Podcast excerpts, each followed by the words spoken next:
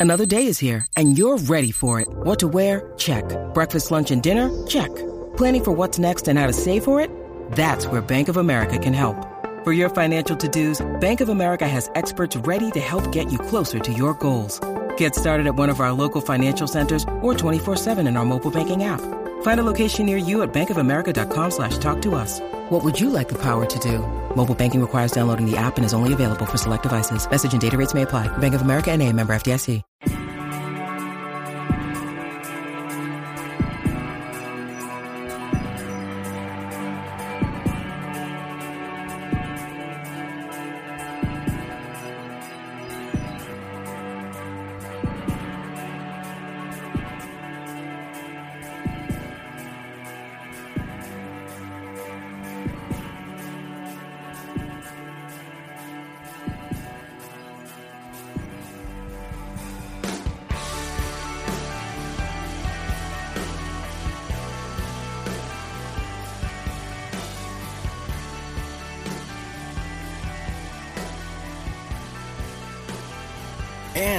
Welcome back to another essential edition of the Michael Decon program, reporting to you live from the wastelands of California. I look forward to once again serve you those sounds of salvation. First time listeners out there, thanks for stopping by. We appreciate that. The pleasure is all yours. Tonight, the man of the hour makes his return, Mr. Michael Horn, and I believe he is patiently waiting. I don't want to do the intro and bio and all that jazz. I think you know very well who Mr. Michael Horn is by now, and he is patiently waiting. Let's bring him right on in, and I believe he is here. Is that you, Michael? Are you there? I'm here, Michael, and uh, I hear a secondary. Do you? Now I. Ah, it's like a repeat. what happened? Yeah, Can, can you not hear me? I, I hear you. Uh, I hear myself What on another show. How do you hear yourself on another show? Are you hearing a, a loop of sorts?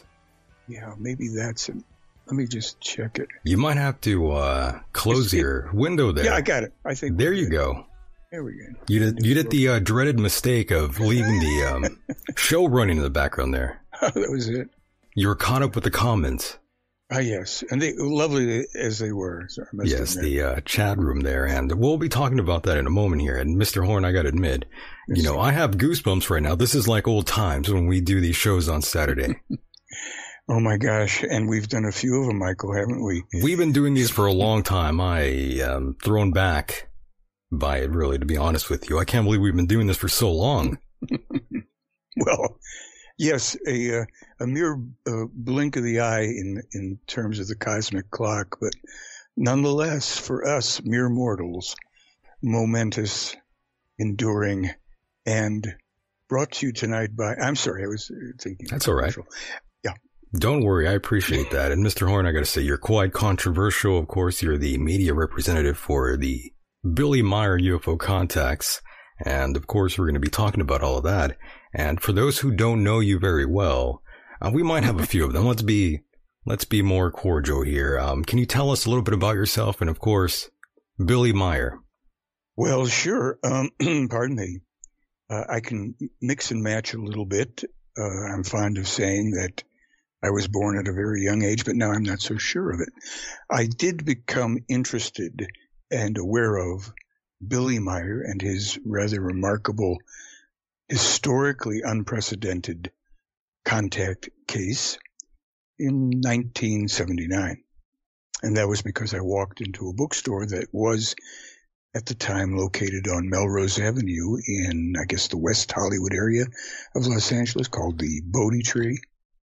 And I saw the first coffee table photo book of Billy Meier's UFO photos, all, by the way, pre digital era, along with other evidence and various information pertaining to the man, Billy Meier, who's 85 years of age now and who claims that since he was a five year old boy in 1942 growing up in Switzerland, that he's been having voluntary, wide awake, face to face meetings with extraterrestrial human beings and for very specific, very specific purposes.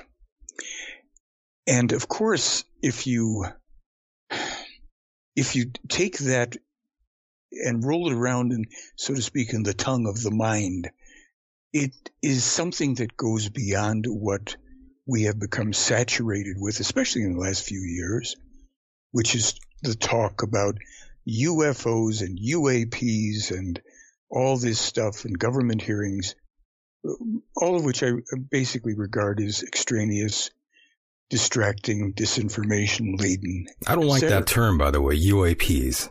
I hate it. I, I think, it's, it's retarded.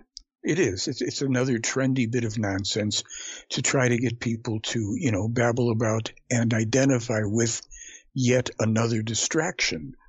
Uh, you know, uh, I've come more and more over the past couple of years to say to people, look, if these UFO contacts are true, if they're indeed true, they are the single most important development, discovery, true story in all of science and human history.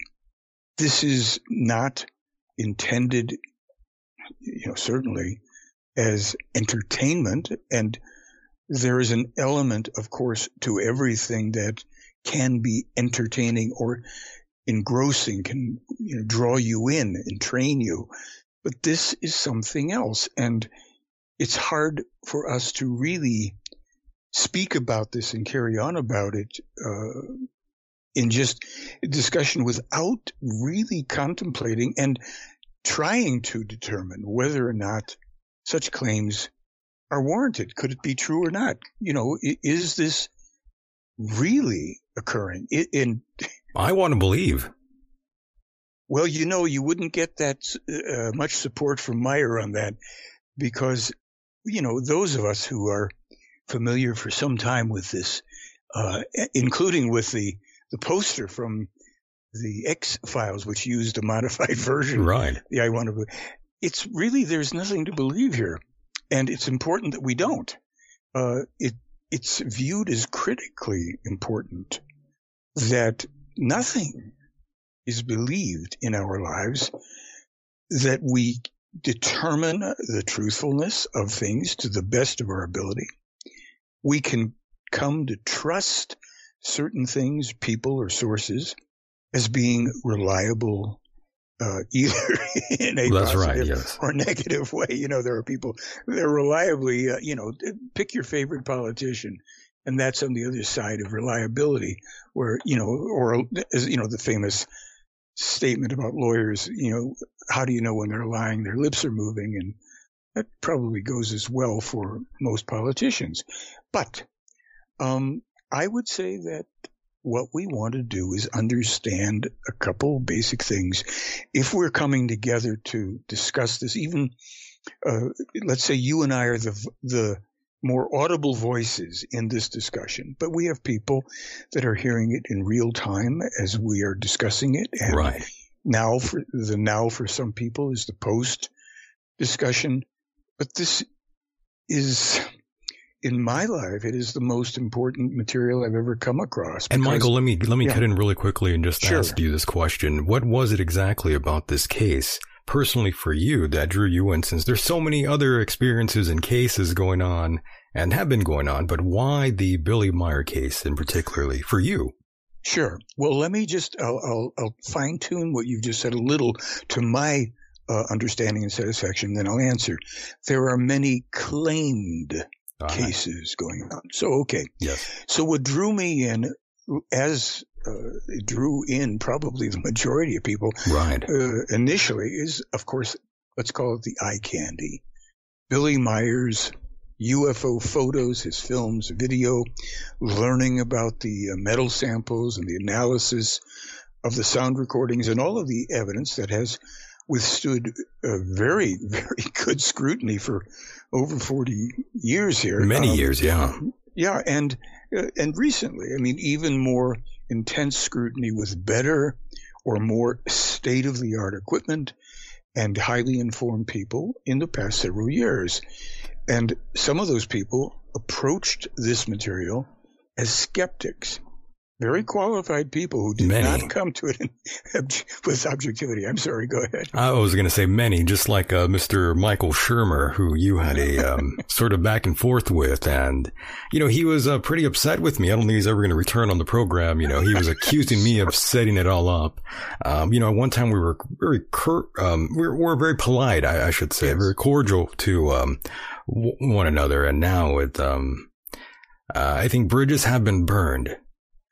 Well, this is the difference between people who are scientifically minded, not just accredited scientists, but people who are scientifically minded. Yeah. And by that I mean they want to approach evidence objectively, neutrally, using critical thinking, scientific and forensic methodologies, and they don't come to float this nonsensical statement. I, I don't know if it was Carl Sagan that brought it forth initially, but extraordinary evidence require uh, extraordinary claims require Required, yeah. extraordinary evidence. Well, you know, it's you put that to rest by saying, so is it really extraordinary to say that the Earth revolves, revolves around the sun? It was extraordinary for in Galileo's time, but you see, that's a prejudicial statement.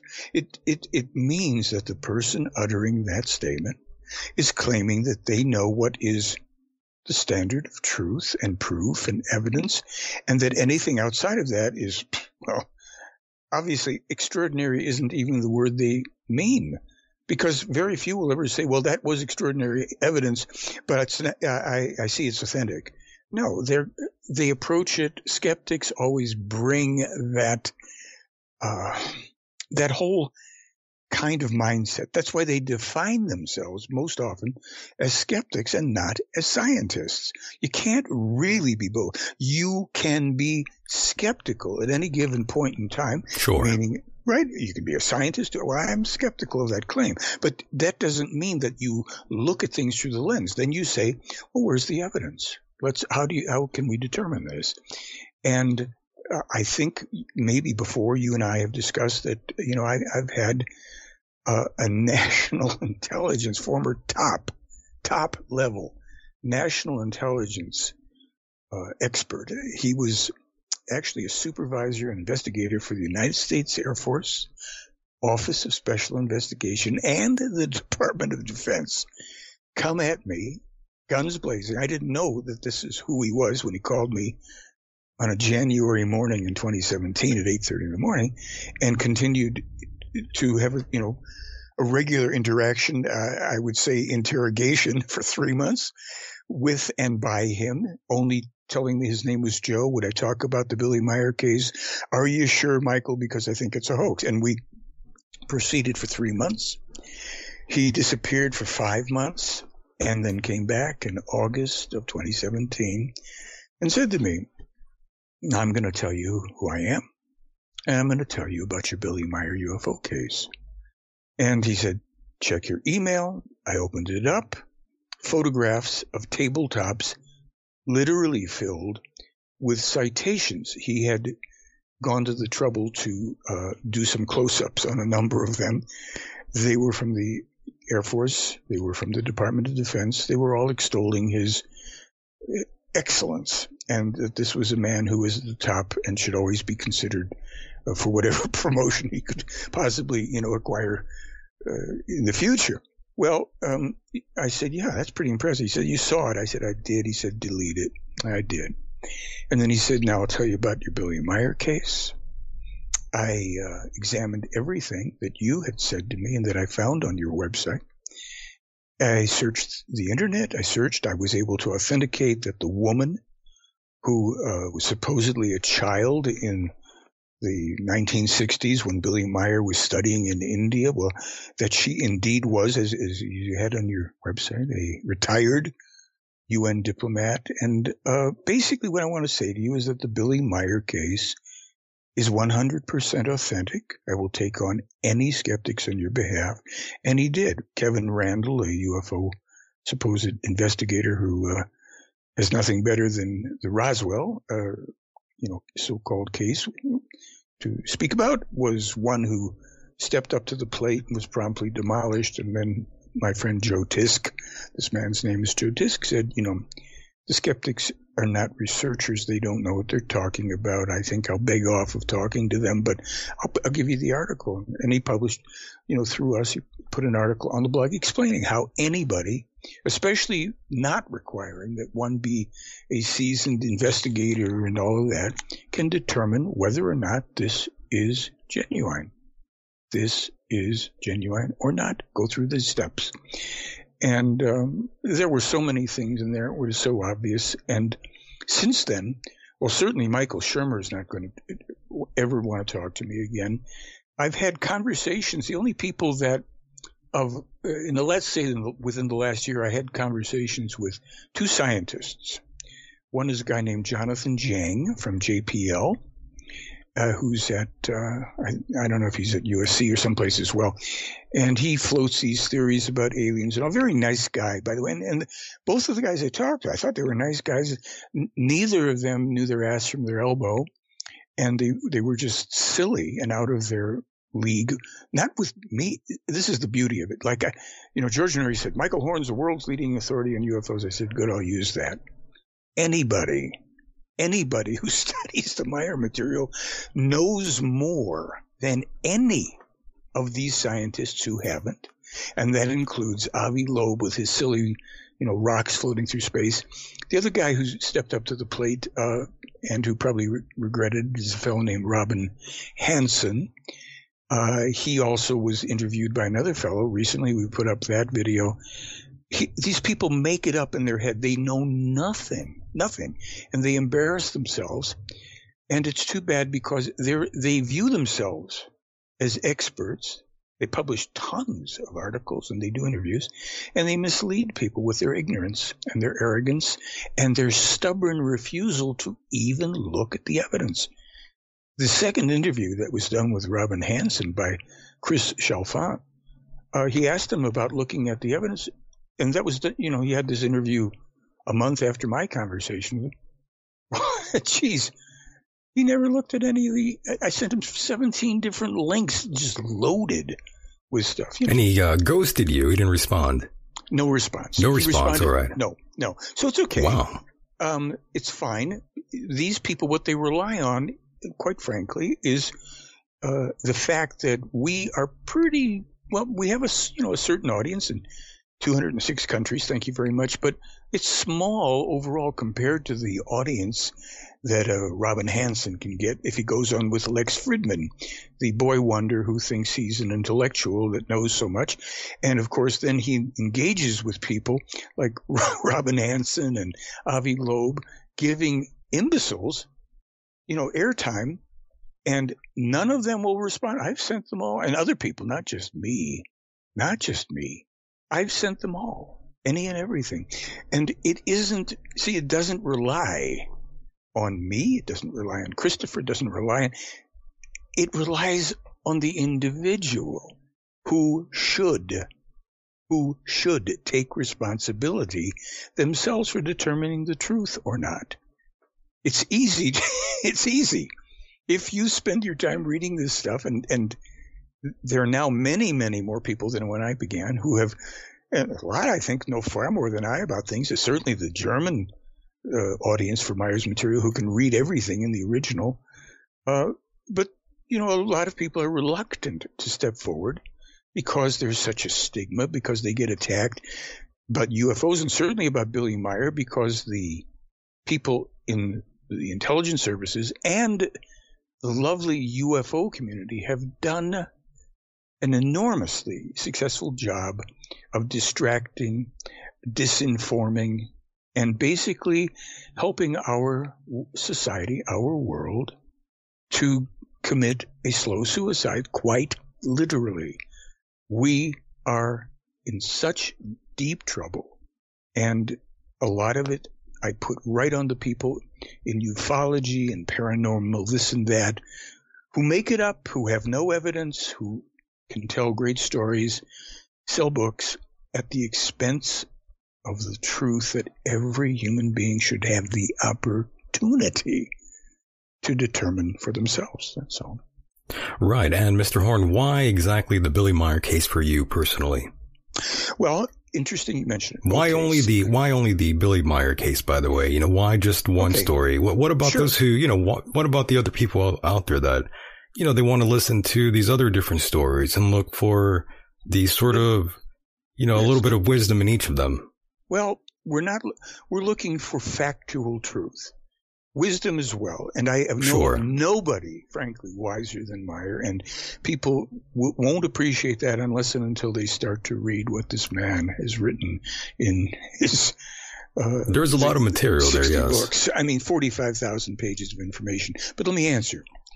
I grew up in the 40s, 50s, and all that, early listening to radio and watching the early TV space shows. I always was dreaming from a very early age about round disc shaped lights flying in the sky before I knew even from the radio shows. Understood, yes. I want yeah, I wanted to know the answer to certain cosmic questions. What is God? What about the truth about Jesus? What's outside of space? How far does it go? I mean, things that were waking me up at night when I was eight, nine, ten years of age. So that interest carried on naturally uh, in the 50s. Well, one thing that happened in the about 1957 or so, I remember I was standing in the hallway of a school that I was going to in Chicago, and a fellow approached me. I remember I was facing the door. He came up from my left left hand side. I will never forget this. And he started to talk to me, and he came to this point where he said, "And my dad told me that there was a crashed flying saucer." And that they took it to an Air Force base in Ohio. He, I think he mentioned his dad was in the military. And I, I was interested in that. There wasn't much more to it until years later I heard about Roswell, and that got my interest.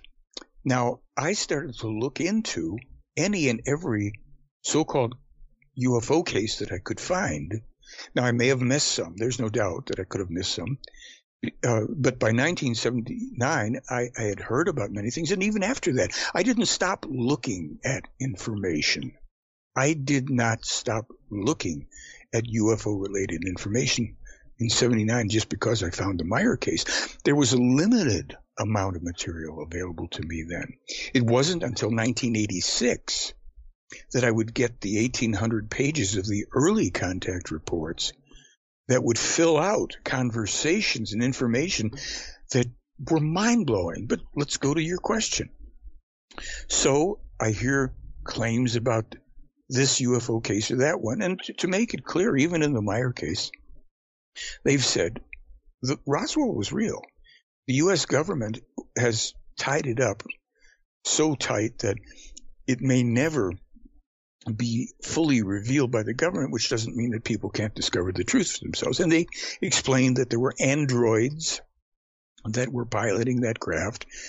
Uh, these were bioorganic, I guess you would call living creatures. They were not human beings. They were the, you know, high level robotic androids that the apparently the people from Zeta Reticuli seems to be the consensus that that's where that craft came from. And these beings, most were killed in the crash. A few survived at least for a time. And that they said that was genuine and that there were a total of eight or nine crashes that had happened mainly back around that time. And that there have been other sightings of other extraterrestrials. And we can fill in more information now about other beings that have advanced craft that either monitor the earth from above or below, and Meier has published a lot of information on this. There are no other actual contactees, meaning people who meet with extraterrestrials who converse with anybody who is not of terrestrial origin. What, what do you make of all these uh, women on YouTube, by the way, who claim to be in contact with um, someone in the Pleiades? They're getting these right. messages. It seems like well, a lot of women are all of a sudden. Yeah, there are there are a bunch of slightly ventilated craniums. They're all over YouTube. Oh yeah, and and they well here's the thing about it. They use the term Pleiadians, as Meier used that term, he started the use of that term in 1975 as a screen name, which he himself questioned when he was asked to use it by these people who are called the Plejaren, for what it's worth. And he said, Well, why would you want me to call you Pleiadians? There's no life in the Pleiades whatsoever. They said, Well, of course not. But you will find that now you are going to enter into a much more public presence uh, your material is going to spread worldwide. It will be largely responsible for the great coming UFO controversy. And there will be no shortage of people who are going to claim that they are meeting with us, channeling us, having our children, ambassadors, etc. And you don't have to ask us each time one of these airheads pops up you will know just by their claims, of course, that they are self identifying as liars. Now, that's what that information said. But let's, well, let's has, uh, if we're going to be fair about it, let's just take that criteria into a more neutral, less opinion place and say, Michael Decon, do you know of any of these females or males making these claims, and there's no shortage of them, who has produced one piece of evidence of verifiable extraterrestrial manufacture. Not once. not once. No, not one. And one sentence of previously unknown significant scientific information subsequently corroborated long before our scientists discovered it. Now, in the Meier case, just so people know, we have something like 250 specific error free examples of prophetically accurate scientific, environmental, geopolitical, medical, financial, etc. information. There's no shortage of um, no shortage of photographs and video and eyewitnesses as well. No shortage whatsoever. You know, back in I think it was 20, officially in 2012, they had 90 eyewitnesses. It's over 100, 120. I'm one of them. Many people, you know, and, and many of these people, you know, they weren't alone either. They were with groups of people. There are five other photographers. The physical evidence is ironclad. All the attacks on it have failed. The prophetically accurate information is staggering. I mean, I have, by presenting it to people who were scientifically minded, just stopped them in their tracks when they looked at it and tried to say, well, could it be luck? Could it be, could it, gee, how did he do that? You know, we're talking 30, 40, 50, 60 years before official discovery, before the events occurred. We're talking about information about black holes, Mars, and every other planet in the solar system, verifiably, copyright verified, published by Billy Meier prior to official discovery. Now, I don't want to just roll over that. I want people to understand that, wait a minute, anybody can determine the truth for themselves. You can check out that claim.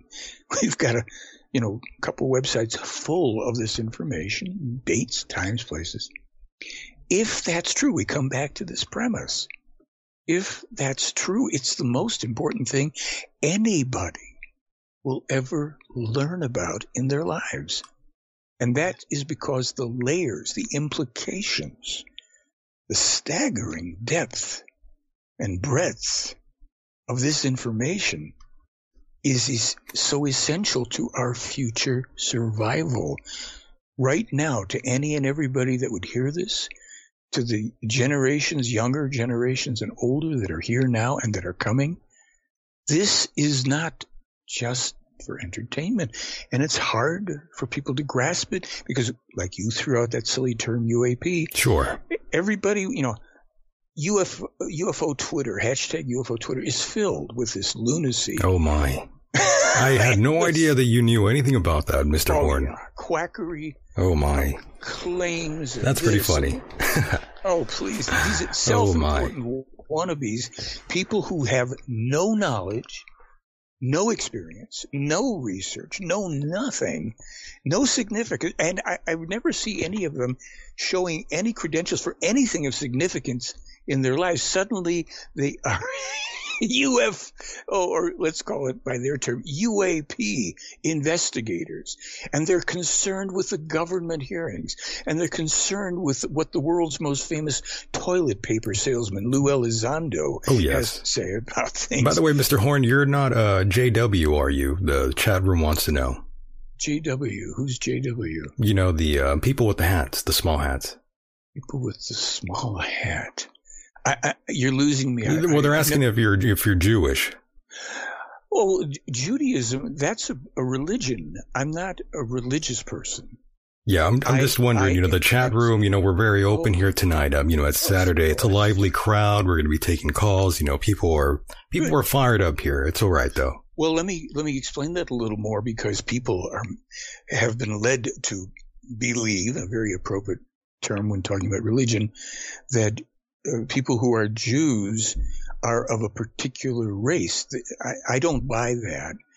My ancestry is Russian, Austrian. I think there's some Greek, perhaps Polish, going, you know, way back.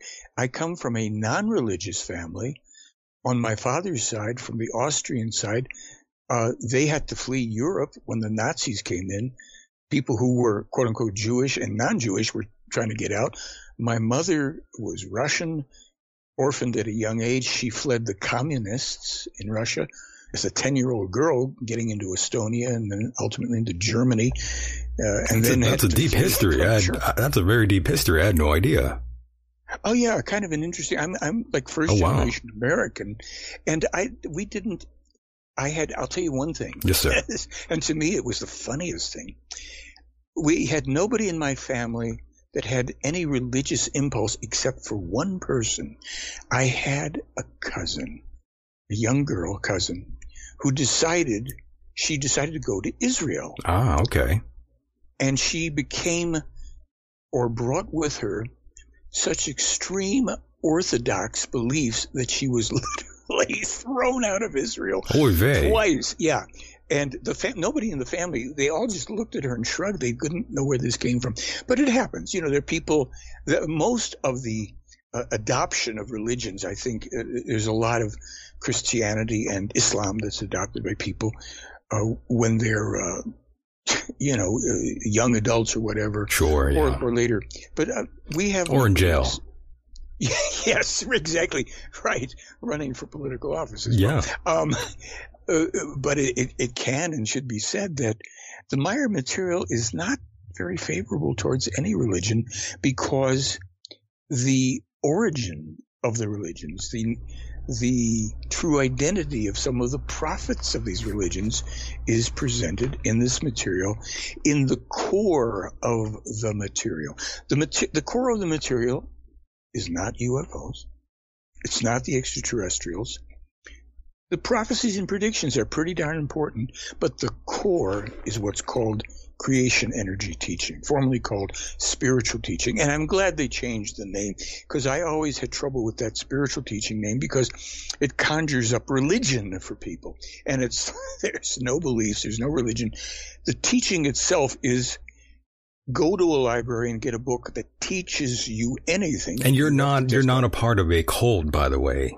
Just to I clarify for the, the newer users, the newer listeners rather. Yeah, well, it's fair. You know, people ask this because the hatchet job that has been done through Wikipedia and other people, uh, the skeptic pedophile named Kal Korff, who has become very silent since I outed him for being a pedophile uh, and a major liar as well they were all calling this the Billy Meier sex cult, the Billy Meier cult. I've been to Switzerland. Allegedly, though, he's not really a convicted pedophile, though, right? It's... Well, he, he, is a self-admitted one. Just you, all you have to do is read his own words. I don't want to get in there to you know to spend time lambasting him. I'm not shy about telling people they can look him up on okay, the blog. I just you know I don't want a lawsuit. I don't want to have a lawsuit on our hands again. no, all. and it's not. okay, it's I own anything that I you. say tonight they they can you know direct their ire or fire or whatever at me. You are giving me a platform, and the spot, you know, this show does yes, sir, not yes. necessarily agree with that. Okay, disclaimer. We're, we're having fun here, but uh, you know, Good. we will we'll keep it serious as well. But you know, I just want to put that out there. That's all. Well, I, I just want to you know I'll flesh that out. without uh, any more about Korff, but this idea That's of okay. a cult, a cult requires certain things. It requires a leader who is inflexibly uh, and unquestionably followed, who dictates the terms to the adherents who must do certain things in order for this to qualify as a cult. Cults also are pretty well known for demanding that um, you know the possessions, the wealth of so-called followers are turned over to the cult. Billy Meier is a member of a community. He in this community has one vote among what's I think about 39 or 40 votes. Uh, so a majority could overrule him. The thing that's unique about Meier and why he has respect in this is that he's the one in this group who has those meetings and has those contacts, which have already cost him 24 attempts in his life, kidnapping attempts on his children. That's crazy, by the way. It is crazy. Recently, and most people don't know this, in the past couple of months ago, uh, people from the Ukraine government, this is, you can read and determine for yourself if you, if you think this is accurate, sent him at least two letters imploring him to act and or to engage the help of those who he's in contact with to try to stop the war by virtue of helping them to out Zelensky as a Nazi and to help stop the carnage of the Ukrainian people that was being perpetrated at the command, effectively, of Zelensky and a lot of stuff. And Meier wrote back and said to them, I cannot do anything about it. I don't have the power to do it, and I don't have the right to interfere. If I do, to you have to take this on for yourself. Now, it was shortly after this was published internationally that Meier got a visit, actually from two armored Mercedes with di- diplomat plates on them from Ukraine. The first car, apparently somewhat benign, some people coming to take a look around. The second car, men came out of it, uh, all the tinted windows and windows, etc., and launched a, I think it was a six propeller drone with cameras around the property to film everything around there. P- They refused to leave when asked. They did what they wanted to do and then left. Shortly thereafter, um, Meier's property uh, became a kind of a central point for people traipsing through who had no right, for helicopter flyovers, airplane from the military, airplanes from the military, and other invasive actions to send a message to him. I don't know what's happened, if anything, along those lines recently. But, and all of this, you see, people, they don't have to really get involved with the story or to, does, has anybody knocked on someone's door and said, I'm part of the Billy Meier sex cult. Would you like to join? me We've got 70, jo-" you Yes. know, I mean, come on. So it, there, people are always going to uh, try to discredit Sure. things. And it's fine. Take your shot at it. Meier never complains. He And you're no puts it up. you're, you're no stranger to controversy. You know you no, you know you get people very very um, riled up here. Um, people go crazy. By the way, you know I had a sort of uh, get rid of a few people that were kind of stalking you online as well. Uh, death threats and that sort of thing. You know, it, it kind of bled over to this channel, and that sort of nastiness. And uh, Mr. Horn, I think a lot of a lot of the reason why you, or one of the reasons why you get so much heat from a lot of people, is because they assume or they sort of believe. Well, I shouldn't say they believe. It's it's the way you come across for some of them. They get very irritated by you. yeah. They say, "Oh, he's just he's arrogant and he doesn't really believe uh, X, Y, and Z case. It's only the Meier material that uh, exists." I, I think they get really um, upset about that. Yeah, well, I say to these people, uh, with with no malice, I say, well, do you have evidence that the other things that you may be interested in are genuine? There's plenty of you know stuff out there. I've not seen the inter- the evidence. Neither has Joe Tisk. Neither has you know. W- uh, let's remember astronaut Gordon Cooper. That video we've got on the site saying, you know, the Billy Meier, that man in Switzerland, Billy Meier, the best evidence, best photos. He's meeting with extraterrestrials. I don't know why people, you know, are attacking him. Eh, It's a U.S. astronaut. It if I if I irritate people because I can say I've spent 43 years looking at. This. They're like he's so arrogant. It's only Meier. But the, but it, I don't care if there were 20 people. This it, i have got to say this with all due respect to people, because you're interested in something doesn't mean that you understand, that you have knowledge, let alone expertise, which one can have. I'm certainly not the only person in the world that's qualified to talk about this. If you can't do that on behalf of something that you think warrants at least the same attention as the Meier case, why would you be mad at anybody?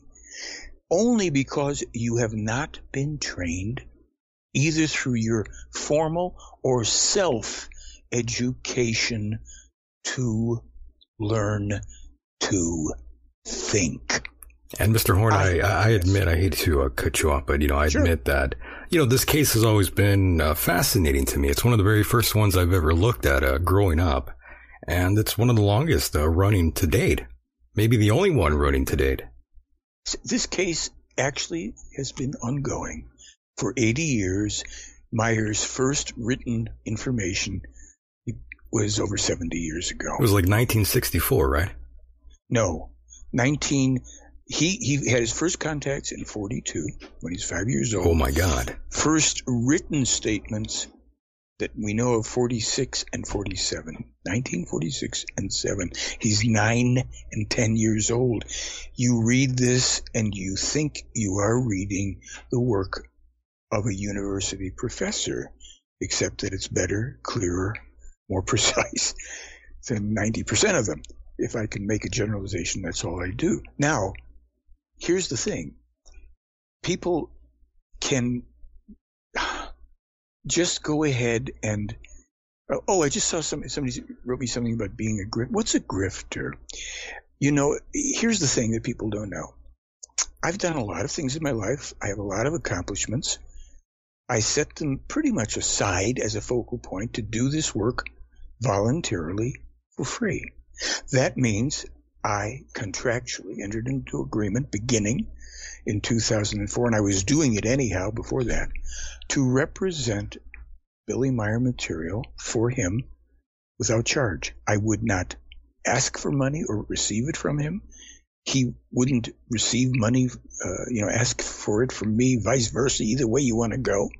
And if anything, if I could make any money to help support the work that I'm passionate about, and I do seven days a week in one way or the other, then I would sell films that I made myself, self-funded or self-funded with the generous assistance of other people who believed in them, and or will sell Meier's books that he paid to have published. Obviously, this is very important to you. In other words, of course it is. It's yes, the most important very, thing. Yeah, you're very passionate history. about it. What, what I if hear you. somebody wants to say, "Well, this it can't be that," I say, "Well, what's more important? If there is a real ongoing UFO contact case going on for 80 years. First of all, That's you wild. don't know that it's genuine. Your anger and ire should be directed at all the pimps and phonies and charlatans, frauds, and con artists who are involved in ufology, not a one of them who has a single piece of evidence, and at the various governmental secret services and intelligence agencies who have contributed their best efforts to conceal and discredit and disinform. That means that you people, wherever you are hearing this at whatever point, that have been caught up in this vortex where you're bounced back and forth, back and forth, you have not done your own due diligence. What if really either your or your families or your you know relatives' lives might in some way actually depend on this? What if your own knowledge and wisdom would be enhanced by finding out the truth? Is it true or not? It's either the single most important true story in human history or the biggest, longest, most impenetrable hoax. What would that be? What would that be? And, you know, I just went into your chat room here. I see there's somebody that appears to not be positively disposed towards me or towards Meier. I'm not sure. It's a guy named Eric. So I'd have to say to him, well, what, what's your issue, Eric? Why don't you call in? Oh, he's very angry. You know, he, um, he's very upset. What's um, he upset about? Well, I don't know. I'm just, uh, I'm assuming he's upset. I mean, I don't care, but it's like if this is someone that sincerely says, "Listen, I'm really upset. This has got to be a hoax, or this or that or the other thing." What? Well, see, that's one of the you? things. Again, I was just uh, telling you before one of the things that people get upset about uh, with, with you, they get upset. They get really upset is when you say these things about Meier and you sort of not look at the other stuff out there. They're they're claiming that's always one of them that irks people the wrong way. Well, let me let me say something here. On my own dime, in addition to making my own films, I've managed to get myself to Switzerland 20 times in as many years.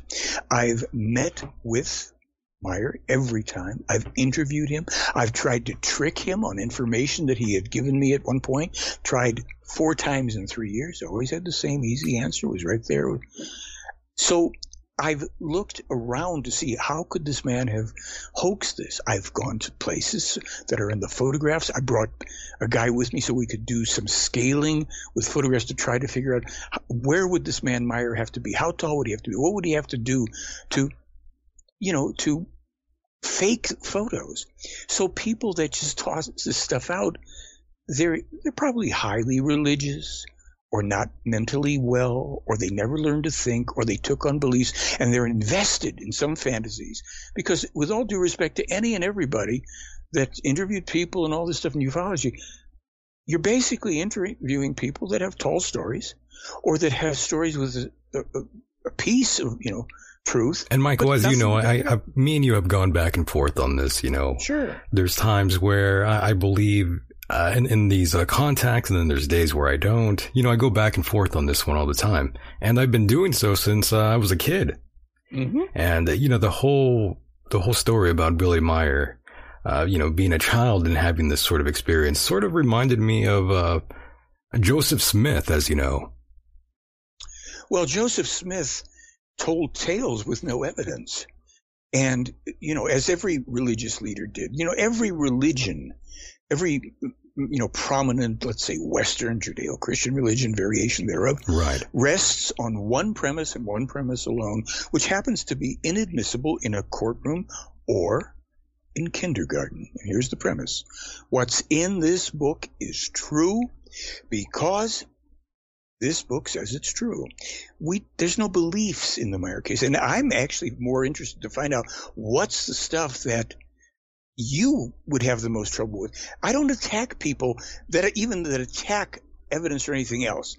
I want to address it. So on the off chance, uh, with you, I think it's an on chance, but with the off chance that some people are sincerely wanting to know the truth, I think you do, or you wouldn't be doing it. They wouldn't be so I mean, passionate about it. I'm sorry? I said they wouldn't be so passionate about it if they, you know, didn't care. Yeah, something ticks people off. That's right. And and so even when somebody says, uh, Michael Horn's a liar, what am I lying about? What? Why don't you check the fact and the evidence out for yourself? So when someone does that, it means there's something wrong with them. There's something wrong with them. We don't force people to buy anything. We give away every day whatever evidence and information we can for free so that some people, this relatively minuscule number of people. How many people are out there, by the way, in this ranch? You mean knowing about the case all around the world or? Well, just physically there there are quite a few people over time. They, they number who have come upon this material. It's in low millions that know about it. It's very popular, by the way, for those that don't know. Here in America, you know, we hear about this, but it was even bigger in other countries. Yes, because in other countries there are people. Look, I've been to with Meier. We're, we're, meeting, and he says, "Listen, I'm sorry, I have to go now because one of the people from the military base is coming down. They have some questions." People at high levels in Switzerland who ask for and are given by Meier that anonymity, so he doesn't out them. They come to talk to him. Uh, they know, and they have to remain quiet because it's you know political things there. So if people want to say, I really object to you doing this, Michael Horn, because this is a lie. I said, well, what's the lie? I don't know. What could be a lie? Are, are your eyes deceiving you? Is, are you deceived by scientists, photographic, cinematographic, um, special effects experts, metallurgy experts, electrical? I mean, I can give you 30 categories of expertise that Meier would have to command in order to have pulled this off single-handedly, literally, without financial resources. Right. Because that's been investigated. And no one's killed themselves, you know, it hasn't been like a Heaven's Gate sort of cold, you know, with Marshall Planet Applewhite. Earth You know, hasn't been like, hasn't been like that. Be recycled. No. Your only chance to survive. Do you remember that, by the way, Mr. Horn? Wasn't that Um, a fun to time? evacuate is to leave with us. I don't know. Is it? No. It sounds like a. What was it? A, That was the, uh, Heaven's Gate. Yes, that was, uh, Marshall Applewhite. that's right. really? Yeah. Oh my God! You know, uh, those people were misled by some people that were very evil that were here on the planet too. I won't. I don't want to actually get into that story too much, but you know, It just reminded I- me so much right now. Um, we're, you know, we're, Yeah. we're learning, but we're also having fun. Uh, but yes, Mar- Marshall Applewhite, his name just appeared in my head and I thought, well, okay, at least nothing like that has ever happened on the, co- on the compound. no, you you know, it's the antithesis of this stuff. This is why I want. Look, you're you're not an unintelligent person. If you have if you have those, well, I don't know about this thing. Those are the things I want to hear about. I want you to say, okay, here's the thing that's really just perplexed or baffled or it doesn't seem credible to me. So that I may or may not be able to answer it, but I don't mind hearing it. I don't mind hearing it. If people want to, you know, say, here's a challenge I've got, well, fine, give it because you're going to, you know, maybe get, uh, you'll be echoing concerns that other people have. And that's why I always respect you, Mr. Horn. You know, you're always open, uh, for criticism and towards criticism. You, I sort of appreciate that. And of course, if anybody wants to call in, that number is 424 666 2425. Uh, Mr. Horn would love to talk to you, and we'd love to hear from you as well. Anyone who has uh, anything to say in regards to the Meier case, um, please uh, step forward. We'd love to hear from you. Well, here's the thing. When I realized that this one man and the people that help him, but this one man, without seeking fanfare, without seeking fame and fortune and all that stuff, has put his life on the line. It's a labor of love along with the Plejaren, the alleged extraterrestrials with, that is unequaled in our history.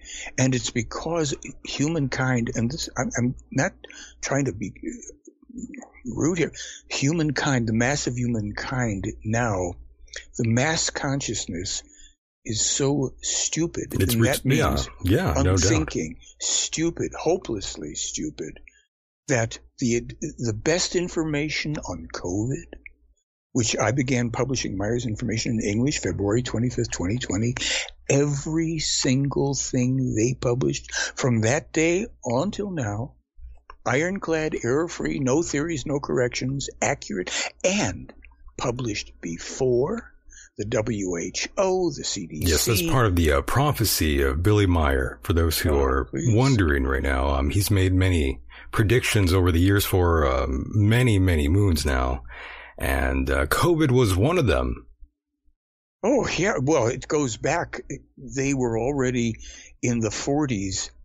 Here's the thing, and I'm just going to say, according to the information in the case, according to the information in the case, time travel is one of the main elements that has been used for assessing the hardcore predictions, those things that will occur without doubt, and some of the prophecies and even going back many thousands of years with the other contactees in this lineage, the other contactee prophets who worked with the Plejaren of those times, including known to most people as Enoch, known in German as Henoch, the Henoch prophecies foretelling the coming war with Russia, the attacks on Scandinavia, the Russian troop movements, which have taken place since this was published, to Arkhangelsk and North, all of what's going on right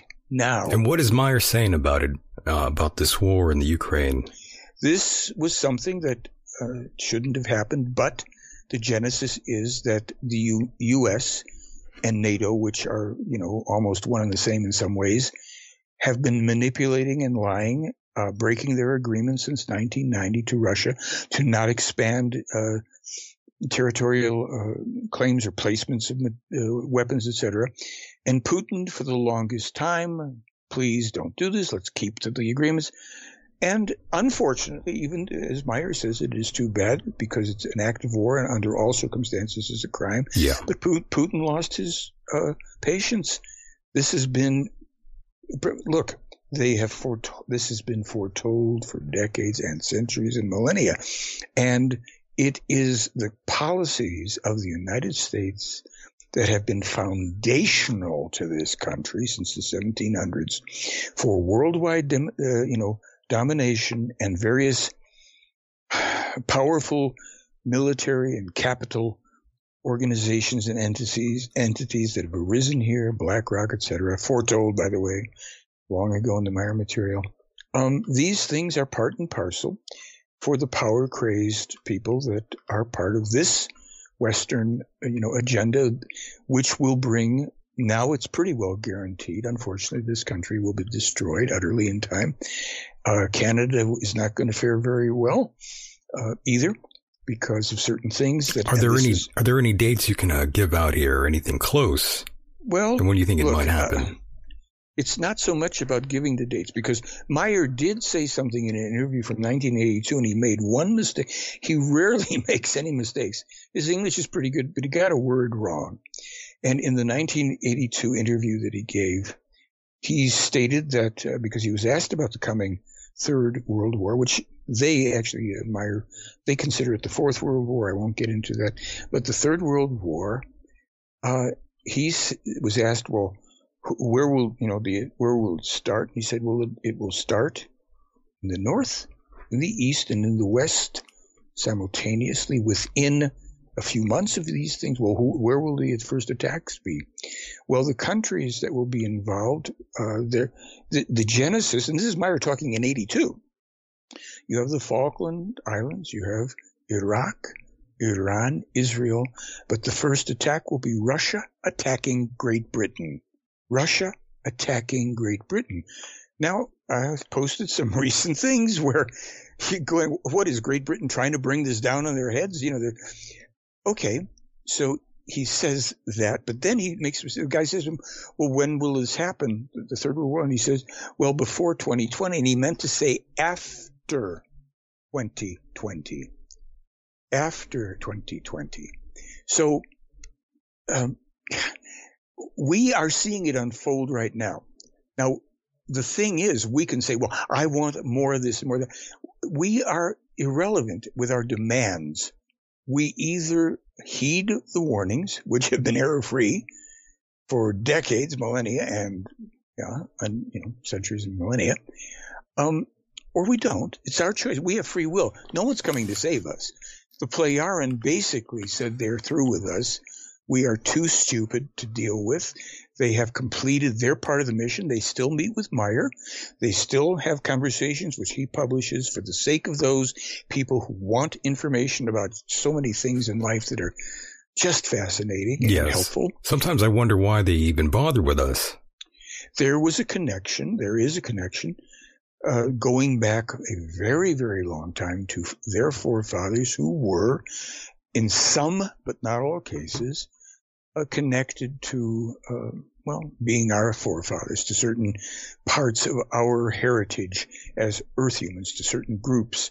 And there were other extraterrestrials have, that have done similar things because they could. And, and Mr. Horn, let me, let, let me stop you there really quickly. Sure, sure. Um, you're not religious or anything. Um, not at all. Well, do, do you subscribe to, you know, the, what the Sumerians believed that we were created? Well, I'm sorry. Go ahead. Go ahead with your question. Oh, I'm just saying that you know we were our DNA was manipulated basically that we were created by them to mine gold.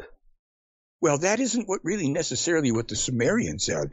That's the interpretation that Zecharia Sitchin Uh, was a prime proponent of. Well, that too, and yes. other things, right? Sure. Well, in the Meier material, what we learn is that the true history of the Sumerians, a largely very peaceful and advanced race, were the progeny, if you will, of progenitors from the Sirian star system who helped them to develop a very advanced culture. And this whole nonsense about Nibiru uh, that the New Age and UFO UAP nuts. We've never talked about that here, by the way. We've never talked Yeah, about Planet right. X Well- or Nibiru. I'm, I'm glad you're telling me about this now. You brought that, you know, the Sumerians up. Um, they recognized it as an object in the sky. They never th- thought it was inherit, uh, inhabited, or if they they did, it's a an uninhabited comet that has a periodic visit to the Earth. What every, every thirty six hundred years or whatever. Right. uninhabited comets. No, the gods of the Sumerians didn't have them enslaved to mine gold to throw into the atmosphere and however that kooky stuff came about. These were people who actually eventually got kind of run off a bit by more aggressive uh, developing Earth people, Aryans or what have you. And there's a lot of information in the Meier material about it. And this is where people with half knowledge, half understanding or whatever go and start these things. This is where the Erics of the world, uh, you know, get on board and they lock onto something that, Did you just say the Erics of the world? yeah. Oh I my. The guy, you know, because they're too cowardly. Look, the world is filled with cowards, with weaklings, spineless wimps who want to attack anonymously, screen names this and th- in the dark throw a dart. Go ahead and come forward because you will have more credibility. You'll be honored as a human being, which is what we are all striving to actually become, not spineless, wimpy cowards. If you come forward and say, look, Mr. Whoever, I don't buy this, and here's why, and I, this is what I think or believe, and this is what I challenge, and say, fine, well then, where's your evidence for that? And what would you like to challenge in this evidence? And you have it as a civil conversation because it is up to each person. I'm not here to enforce beliefs. Billy Meier's certainly isn't. Why would I? He presents his evidence. And people like top level national intelligence people who don't believe in UFOs and who are tasked with protecting the security of the country and the lives of 300 million plus people who come as skeptics and say, this is authentic. I watched every interview with Billy Meier. This is what Tisk told me afterwards. That's the most honest man I've ever seen. And I've vetted hundreds of people, people who were aspiring to higher office, who had higher office, who could have their fingers on, on, you know, the nuclear button. I know when I'm seeing, talking to and listening to a liar. Billy Meier's not a liar. And his evidence speaks for itself and anybody can prove it to themselves. So there is that whole thing if you want to try to, you know, get people to go, well, maybe I should look at it. Because you don't have to believe experts about anything. You shouldn't. If you get protocol, someone says, here's how I determine this is truthful. This is the way I, as a top intelligence officer, this is the way any top military or police officer will go through evidence to assess it to determine its credibility. Here's how you can do it. You don't have to believe me. Tisk didn't want to talk to any more people. He just went to live. He's an expat. He doesn't even live in this country anymore. So does a person have enough concern? It does the, it resonate to them when someone says the most important information I've ever come across, the key to our future survival. I've been saying that publicly since 2004. I didn't just come up with it because when I was reading this material and the prophecies and predictions back then and going, wait a minute, well, all this has already come through. And these other things, this man is, he's giving us the key to our future survival. So people don't want to know. They want to be entertained. They want to feel important. They want to do something if they feel that they are just insignificant in life. And nobody needs to feel that because the beauty of the core of this case, the teaching, gives the person, to anybody who can read it, can go, wait a minute. They're speaking to me as an essential creation of the creation. I am an inspirited human being. I am of equal value to every other human being who's ever lived or ever will live. I may not have all the talents or accomplishments or importance or liabilities or handicaps, but I am intrinsically of equal value. If I am of equal value, what does that, what are my capabilities? How do I learn to access my full potential? without believing, without praying off to outside beings. Where, where in me is that access? And there it's there. You can find it. Plenty of free articles talking about it. Plenty of Meier's brilliant books. That's the gift to humankind. This material, let me just say it to you and your audience, Michael. For the most part, it's not even for us now because look at the resistance. Look at the level of thinking. This is for the survivors of what now has become from a prophecy to an unstoppable prediction. And no amount of, you know, I, am a believer in this and the sky daddy's going to save me. If we don't already get the reality that trillions of prayers to the deity of your choice have been ushered heavenward since the beginning of time, and they just go nowhere. They're not granted because all of your enemies would be dead by now. All of America's the world would be wiped out because everybody prays for everybody else's destruction, and and you'd be rich beyond imagination. But we are asking people to think for themselves. I did not see Communion because I know that Whitley Strieber is a sci-fi author, and he's got a niche for himself, and he has zero evidence of anything. I didn't. I'll tell you, you know, people said to me, well, what do you think about Travis Walton? And I said, well, you know, interesting you should ask. Maybe it's 10, 12 years ago, whatever. I was lecturing in New Mexico and he was lecturing there and we all went out to breakfast together and I found him to be a very likable, likable guy. I, and I also felt he's a nice guy. He's been on here, on here before. Yeah. yeah. I, he, he was congruent with his feeling uh, and if you will belief in what he had to say. I don't think he's hardcore about saying that he knows for sure it's extra. He knows something happened to him, as do the people who were with him, and I buy it. I buy that something happened. As I say, I've looked into a lot of it. It is hard to, you know, it is hard to sort of shoo shoo um, people's claims and experiences, especially when you know about a secret space program.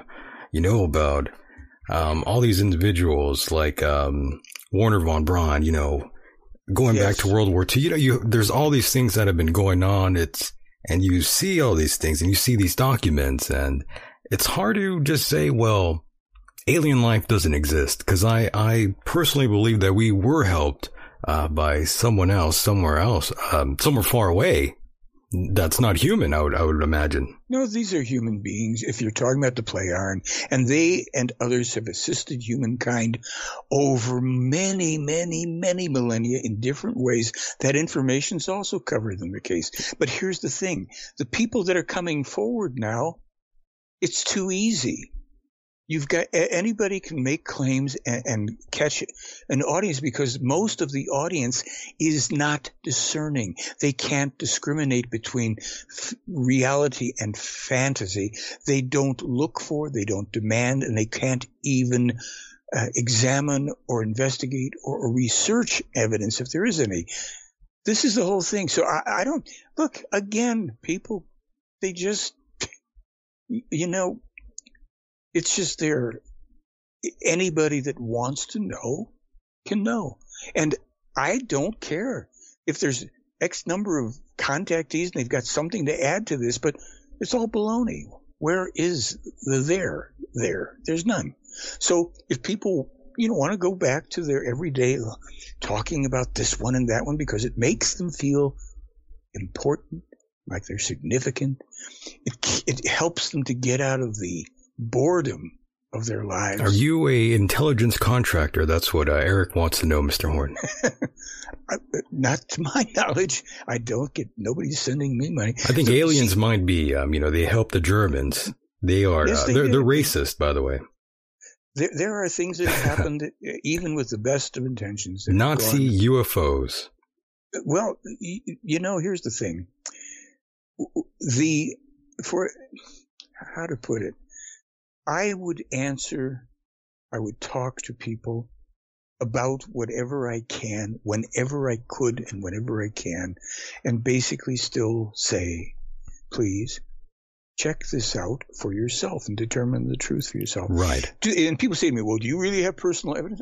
Well, I can say, yeah, okay, if you want to know. Yes, okay, here's anecdotal. I've been within 20 feet of one of the aircraft. Okay, good. I've had six, seven other sightings, two of which I think were the aircraft. But here's something. In 2009, I received information passed to me in a document from Billy Meier from these people giving me advice about something where there was a trap that was set that I wasn't aware of. They told what it was and why I might want to, uh, you know, not do something or do something else. It was very straight ahead, Mm, very clear. I see. I took the advice, and days after withdrawing from an opportunity that was being dangled in front of me, precisely what they warned of occurred death threats, def- defamation, all sorts of crazy stuff.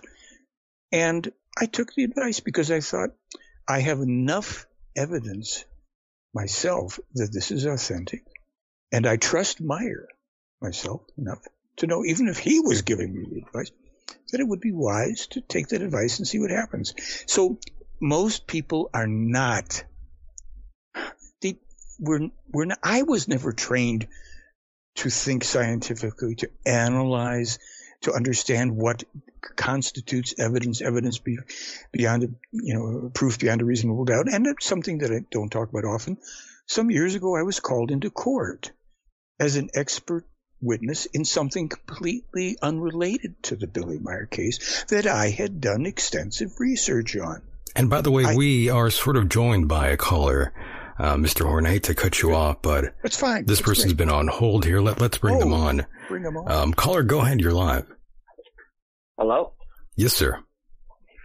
Hey, I, I just think like uh all this uh UFO stuff is kind of a distraction for like I, I think we're just like jumpsuits ourselves.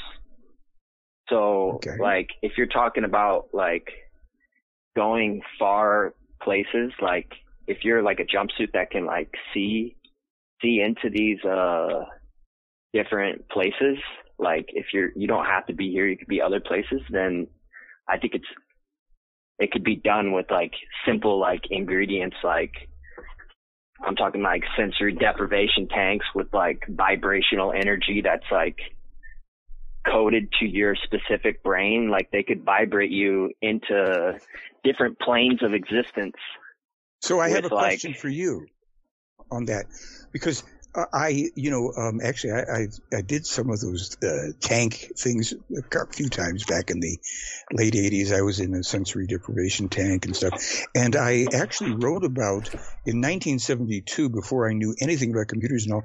I happened to have written about vibrational medicine and things that would come in the future. There were three things that kind of came to me. I wrote them down and all three of them have come to pass. And so that was kind of interesting. But I, you know, what can I do with it? So my question to you is, let's just say that your theory has some validity that that can be possible.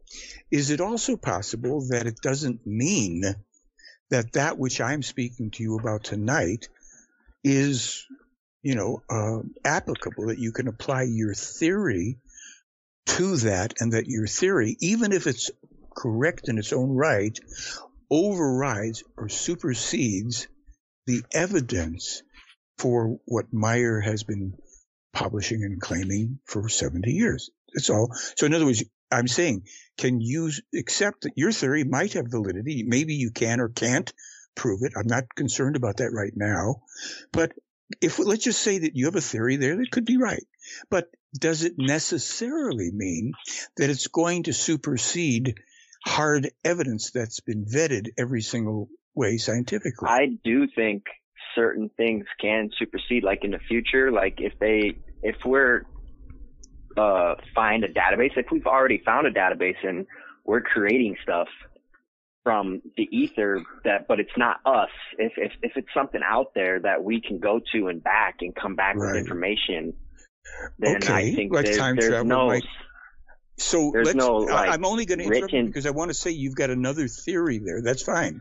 But what I'm going to say to you is in terms of, let's call it just, and it's not, I don't mean to offend you by saying, in the real world, and that means also in the world of science, hard verified evidence, evidence supersedes theories because there's no shortage of theories. I, I, I don't know. I just think that there's a real world that's more realer than this, and I have seen the real world that's Well, more realer than this.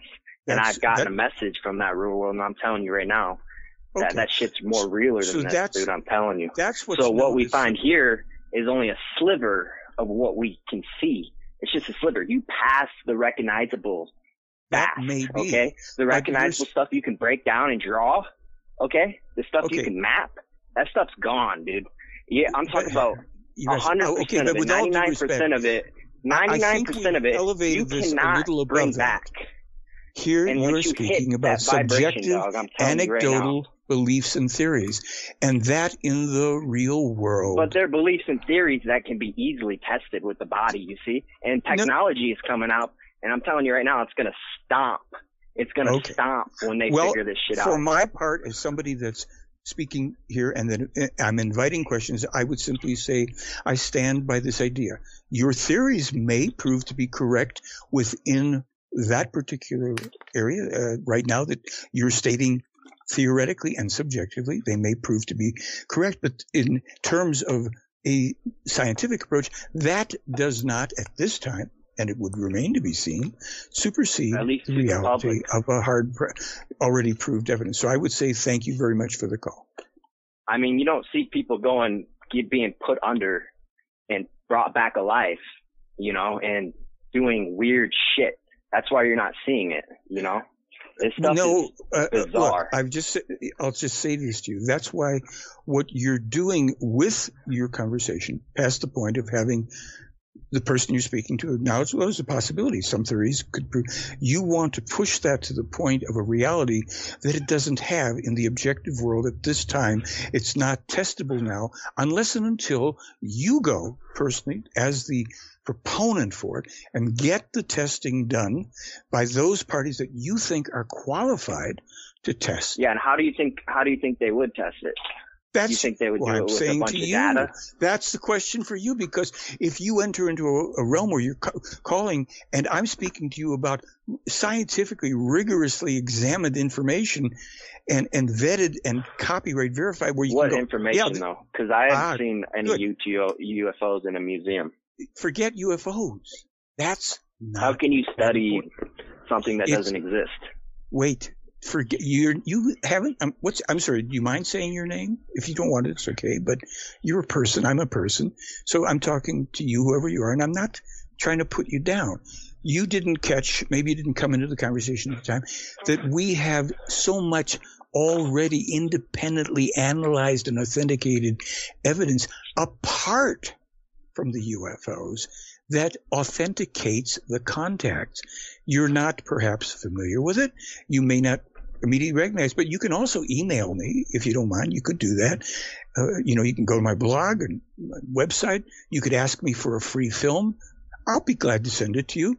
Free, free, no strings attached. Don't sell your name or anything so that you could get familiar with this material and have a bit more to d- start to look at because it'll also give you an idea of, to your question, how would I do that? Who- To whom would I go for testing the reality of I my mean, I experience? have I have a lot of ideas on like stuff, but I, for some reason, when I came out of my experience, I felt like I couldn't, like it would be almost like against my instincts to share about it, you know. So then I get triggered when I see other people talking about like aliens or anything like experience wise. yeah. So well, that's understood. I get it. And that's why I'm it's saying like what's I'm asking you questions. What would you need? How how do you want? Because uh, you have theories, scientists have theories. They test them. So your question is is a good one. How do I go? Where do I go? That's something. If you want to contact me, I'll try to figure it out for you. I don't offhand while we're speaking right now. I'm not going to go. Well, I think you should contact this person, that one. I would try to help you or direct you to where you could find people who work in the field scientifically more related to the experiences you're having. I'm glad to help. It doesn't invalidate you. It doesn't prove the Meier case. It doesn't invalidate it. This is the thing. People need to step up. You're stepping up. So I respect it. I don't have to agree with everything or not. I don't know. I can't judge your subjective experience, and nobody should. It, take it another step. I'll, I'll try to help you. If you want, send me an email, get in touch, and let me see if I have any thoughts or access to you, to anybody for you. I, I'm not selfish about it. Yeah. All right. Yeah, I was just thinking, man, like UFOs are probably man-made. I mean, if they're are aliens. It's some. It, I, my main theory is like a dedicated server. it's like something we put out. Seriously, dude, something that we can go to to collect information. So if we all get wiped out, it doesn't matter. We still have uh, something. That's an interesting theory, by yeah. the way. Well, you know, uh, Michael and caller, I think you would find a lot of information in in the Meier material that would really be addressing a lot of this. The things that are told about parts of us as human beings we know nothing about, nothing about past or future lives, how that works, and of course, right now we're not in a position to prove or disprove that, but we are offered the opportunity to think about it, and that provokes a lot of insight. It also makes it more fun for people to talk to each other. Because, for instance, there are people every month. There's a number of groups that meet online and discuss Meier's material. Nobody's the leader of it. They all say, well, let's talk about this thing and let's talk about that. What does that mean to you? This is where we take responsibility for ourselves for determining the truth. We're not relying on scientists who don't know a goddamn thing. We're not relying on religious leaders and political leaders. Fine, if you're into politics and religion, you enjoy that, fine. But it's not going to get you answers like this. But you have to find out for yourself if you're interested. Yeah. Yeah. Um, yeah. All right. Anything else, caller? Thank I you. I mean, that's that's basically it. And like the unimaginable stuff is that's what drives me to like not want to believe anyone because like how can you believe something that can't? don't don't believe any of it. Don't believe. No, I'm talking about like people in gen, like people like as a, as a way to take back information. How can someone, if they can't imagine most of it, how can you get anything good out of it? Because like literally, it's it's something that you just can't. It, uh, like you can call it an alien, you can call it whatever, but it's it's there and you can't bring it back. Like forget about that alien so much, stuff and all. So much information. It's so much something there, that you, you don't even know. Start at the beginning. Start at the beginning. Start reading certain things and then go piece by piece. What can I do with this information? Not to believe it.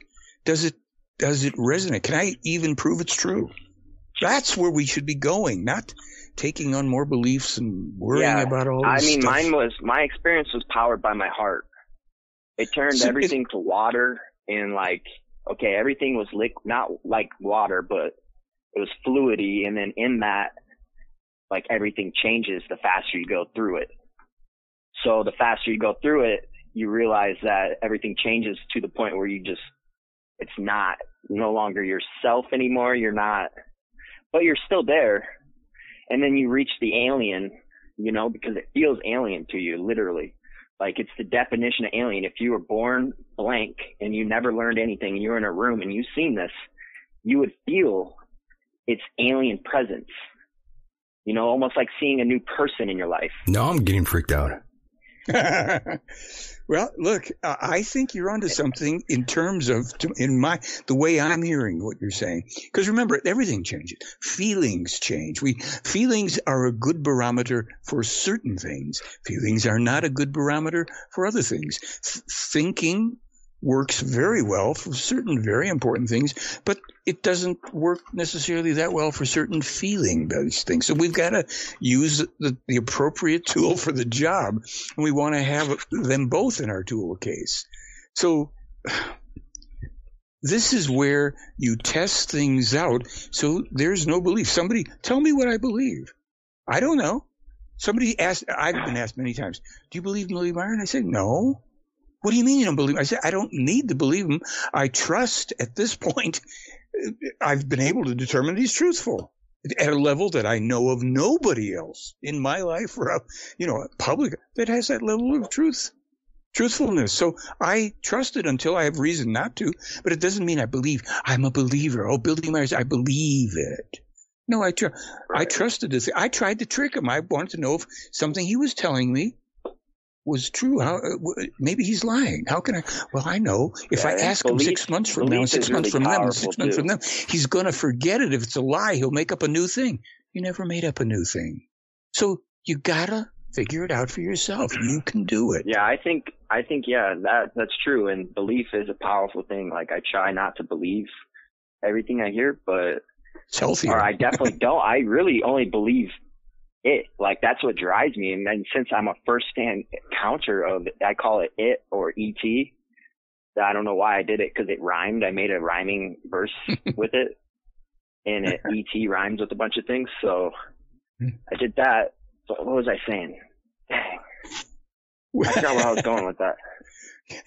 Listen, you're you're expressing things that a lot. Oh no, I was saying okay. Certain belief, ways are, are on. He's it, back. He's he's he's he found it. Yeah. Belief is uh powerful. Okay, I was given a bottle. It's a really expensive bottle just because of how it looks, and it's really old, mm-hmm. and it has faces in it, like a lot of faces on the inside of it. It's a medicine bottle, and I showed it to someone and just the way I presented it as the ghost bottle, I called it. I showed it to this person and they were more superstitious and a lot more superstitious than me. But this is what kind of opened me up to the possibility of like what belief can do. And like I showed it to them and before I did show it to it, they said they saw a reflection off the window of me and they could mm-hmm. see the bottle the faces in the bottle were my face before I even showed them the bottle. And like, uh-huh. this is, that's an interesting phenomenon. It, it, I don't know what it does, but this is this is why certain things are interesting. You don't have to believe in something. You can say, I always say in the Meier material, according to the information in the case, if it's something that I can't prove, if and I call it speculative. Well, there's this thing according to the, according to Meier. This is uh, about this prophet or that one, or it's about reincarnation, or it's about. I I cannot prove that there are Plejaren. There's a Plejaren race. I can't prove that. I can prove that the information published by Meier that he attributes to beings that he associates with the still irreproducible evidence of extraterrestrial craft and information inaccessible to Earth people prior to official discovery is trustworthy. I can't, I, I can say it's speculative that there's Plejaren. How else do you, how else is it that when I brought this information to the scientist who's doing the imaging for the Mars rover, three pages of Meier's information uh, with factually accurate scientific information about black holes in every planet in the solar system, the guy was dumbfounded. He couldn't discredit it. It was published before. I, I do like that idea. Uh, what's it called? Um, black holes and every like they're basically make up everything. Like not well, like like planets and like the core of the planet could possibly be a tiny black hole, you know? Well, yes. Um, it's not necessarily. If even our scientists will say that it's not our planet, but it's in space, and this is this phenomenon. Meier has described also the opposite phenomenon, these space bulges, that he published about before scientists even discovered that there's an opposite phenomenon to black holes. This is, I mean, there's so much here. This is there is just so much here. But if there's anybody that has, I would simply say, I know our time is running down. If there is anybody that has another question or a challenge or whatever that we could possibly address, I appreciate whoever you are, your, your name. I, I yeah, so wait, this you, guy is claiming that he's uh, getting messages or something, or like he can. Like, no, he no he he meets he, his claim, if you want to put it, he meets with human beings for the past eighty years since he was a five year old boy, who've given him uh, not only photo. And we're, we're talking about Billy Billy Meier, by the way, for those that are right. wondering who the hell we're Billy talking Meier. about. Yes, we're referring to Billy Meier. Go ahead.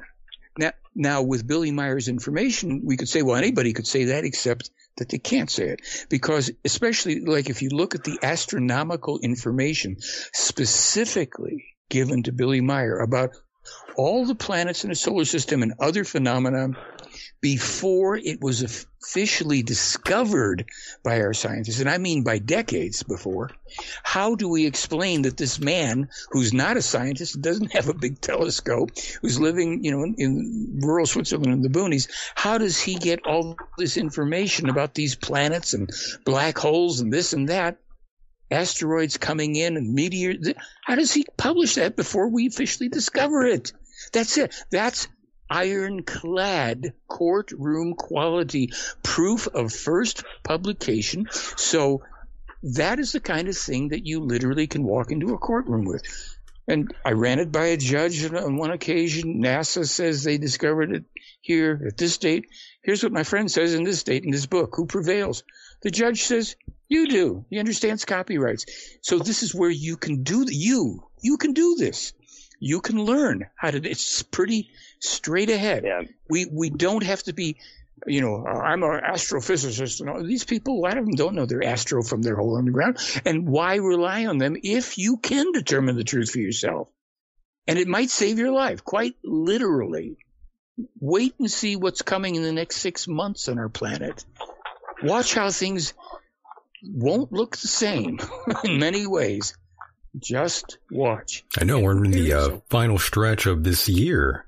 We're coming up to uh, 2023. Will things get better or will they get worse, Mr. Horn? Well, the environmental information, let's remember Billy Meier is the first person on record, going back actually to the 40s, but officially certainly to 51, warning about unnatural man made climate change, global warming, ozone destruction, increased frequency and intensity of all forms of storms, volcanic eruptions, seaquakes, uh, earthquakes. He had specifically foretold how badly the U.S. will be plagued by fires decades before these things started to happen, even just a few years ago.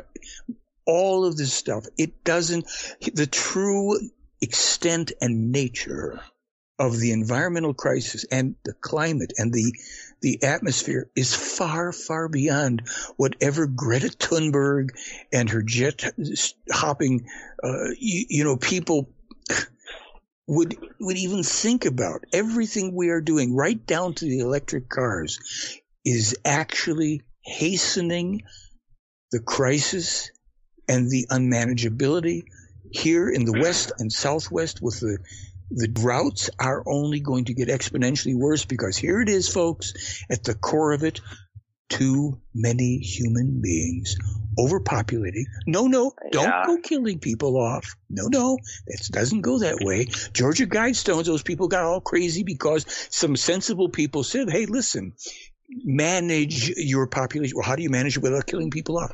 It's really fairly simple. And the Plejaren have been giving that information for decades. How you do it is that you allow natural attrition. You have a birth stoppage that lasts for X number of years, letting the natural attrition naturally reduce the population because as long as we keep on pumping them out, when the water is now being exhausted, when the arable land is being exhausted, when the heat is rising in places and it cannot, it cannot any longer allow the, the crops when the various man-made acts that pollute the, I mean, we have to be literally I wonder what they if they got a plan about it, like Yes, they have a, a plan. radical simple. plan. It's a methodical plan that doesn't require that we kill people off. And here's the problem. As Meier foretold some years ago, there are people who are going to try to eliminate populations using viruses, using DNA weapons. Don't send your blood in for these stupid DNA tests so they can keep on refining this. There are evil elite, if you want to just use this conspiratorial form. There are those people. You know, my friend, I they are there, but I this is think not the way uh, to do they it. really want power, though. Then the more people, the more powerful you are. Yes, And except it's now be- reached. Yeah, but it's reached a point where those who want more people as slaves recognize that now it's working against them. There's the resources that they need are also dwindling. This is fairly simple stuff. There is a coming global financial cra- crash. I put up a video in 2006 when Meier first warned me about it. He's put up more information in 2017. Now you've got all the pundits. We have civil wars co- coming to America that Meier first forewarned about in 81 and 87. All these people screaming on the internet and conspiracies, they don't want to just refer to what Meier's been warning about because he also was giving the answers. So you can't have hysterics like Alex Jones, who's now probably going to lose a big part of his multi multi million dollar fortune. It's a lot of money, because by he the went way. too far. Yes, he's he went. and He knows the Meier material is real. I've sent it to him. Other people have. He won't mention Billy Meier because he wants to keep on screaming and fomenting more conflict oh so Oh, that my. people will turn to him and support. But he's now created a big problem for himself. We're not out there trying to overthrow anybody. Everybody's in it together here. If the population, if the people grasped that we have to start to stop, start stopping to keep on overbreeding, you know, over pumping. We have to, all these new beings need food and water and clean air and clean new stuff. We have to stop doing it, but humankind doesn't I want to listen. We I have think it would be right nice it. I'm to sorry. Go ahead. What? Say it again. I think it'd be nice to make some like type one civilization or whatever. Like they need, they have the blueprints to do a lot of stuff. I mean, vertical farms. They could minimize the human footprint alone with vertical farms because everyone would be forced to live around them first of all, and they would have lower. They would actually be positive for the environment. You still need And- water for vertical farms. You still need the proper temperatures of not too hot, not too cold. You still need power to cool or power to warm. So the blueprint for survival has been given decades ago by these extraterrestrials. How we can manage our world. We don't want to hear it. We don't want to hear it. Oh, there's more than enough room. We could just stick all these people here or there. We don't understand the science. I know, but it doesn't matter anymore, man. It's not like No, Rome. They'll make us do it. Watch. I'm telling you, it's, if we have to do something, we will do something. Well, Uh, so no, all we're going to do now is do have it war. I'm naturally. sorry to tell it to you. Oh, I'm sure they'll try to do it naturally because naturally is, I mean, you don't want to push anyone. You know, you want the healthiest humans, right? You want everyone to be healthy. But if it came down to it, we're building a ship. You know, as a last ditch effort, if it comes down to a volcano at the last second, Yeah, this is always the, the shit. scenario that I always like to throw out there. You know, the there there will come a day when we might have well there there will be a day when we will have to get off this this planet, this island. Well, there's information about that, and that is something that was foretold, but it's looking a little different. And the reason it's looking different is because the prognosis now is that we are entering a, a phase almost, you'd have to say unstoppable, because of the lunatics that people elect and allow to be their so-called leaders. I mean, the, the whole COVID thing with Biden, Biden again is now testing positive, despite all the boosters. I mean, people don't see the farce; they still go for this. So the problem here is these people with NATO and the U.S. and all. This is pushing for a war that they want to have, that the Russians and their allies are going to win. Ultimately, was foretold by the prophet Enoch or Henoch 10,000 plus years ago. And all the pieces that he predicted then that have already fallen into place and that which is happening right before our very eyes would indicate that we are now in that past the point of no return. So do those things that help you, the individual, to align with other like-minded people for your survival, for prepping. There's nothing wrong with that. You, you don't have to become a fanatic. You don't have to worry about shooting everybody. Prep, prepare as best we can. Find that information, including the teaching that tells you how to use your brain. That's what the Meier case is about. To to assure our very threatened future survival as best we can. This doesn't require hysteria or conspiracies. It requires good, cautious, reasonable, rational thinking and like minded people. Find your people. Find the people that you resonate with who want to do the right thing for survival for each other, to be healthily interdependent, this isn't about aliens, folks. It isn't about UFOs. This was to get our attention. There are far more advanced beings. They've gone through this in their own worlds. They'd like to see us not destroy ourselves. But so long as we have these lunatic, incompetent leaders and bloodthirsty mercenaries and NATOs and all the rest, they will run us into the ground they will see to it that this country is destroyed from coast to coast. The weapons that will be used against us, that's they've already been described. Sorry. Because people worry too much about UFOs and aliens and politics and religion instead of, hey, wait a minute, I'm alive, there's something going on here. Let me take a look and think my way through it. Think my way through it. Don't believe anything. You don't have to join a cult. There's nobody coming to save us. You don't have to like Michael Horn, Billy Meier, anybody. Just own your own life. Find out the truth for yourself. If you read something and it checks out for you, okay, well, read the next thing. What do I do with it? Okay. And that's pretty much it. If we could, if, if Billy Meier could have prevailed with this mission, and, and they've basically said, well, 10,000, 13,500 years, it's pretty much not happened. The survivors may pull it off in hundreds of years to come when they discover this and when they've they're so sick of the wars and the, the crazy, insane, mind enslaving religions and politics that led to this destruction. They will never do this again. They will rebuild it from the ground up, working with each other, not trying to hoard pieces of paper and metal coins and amassing massive amounts of stuff they can never utilize in their own lifetime.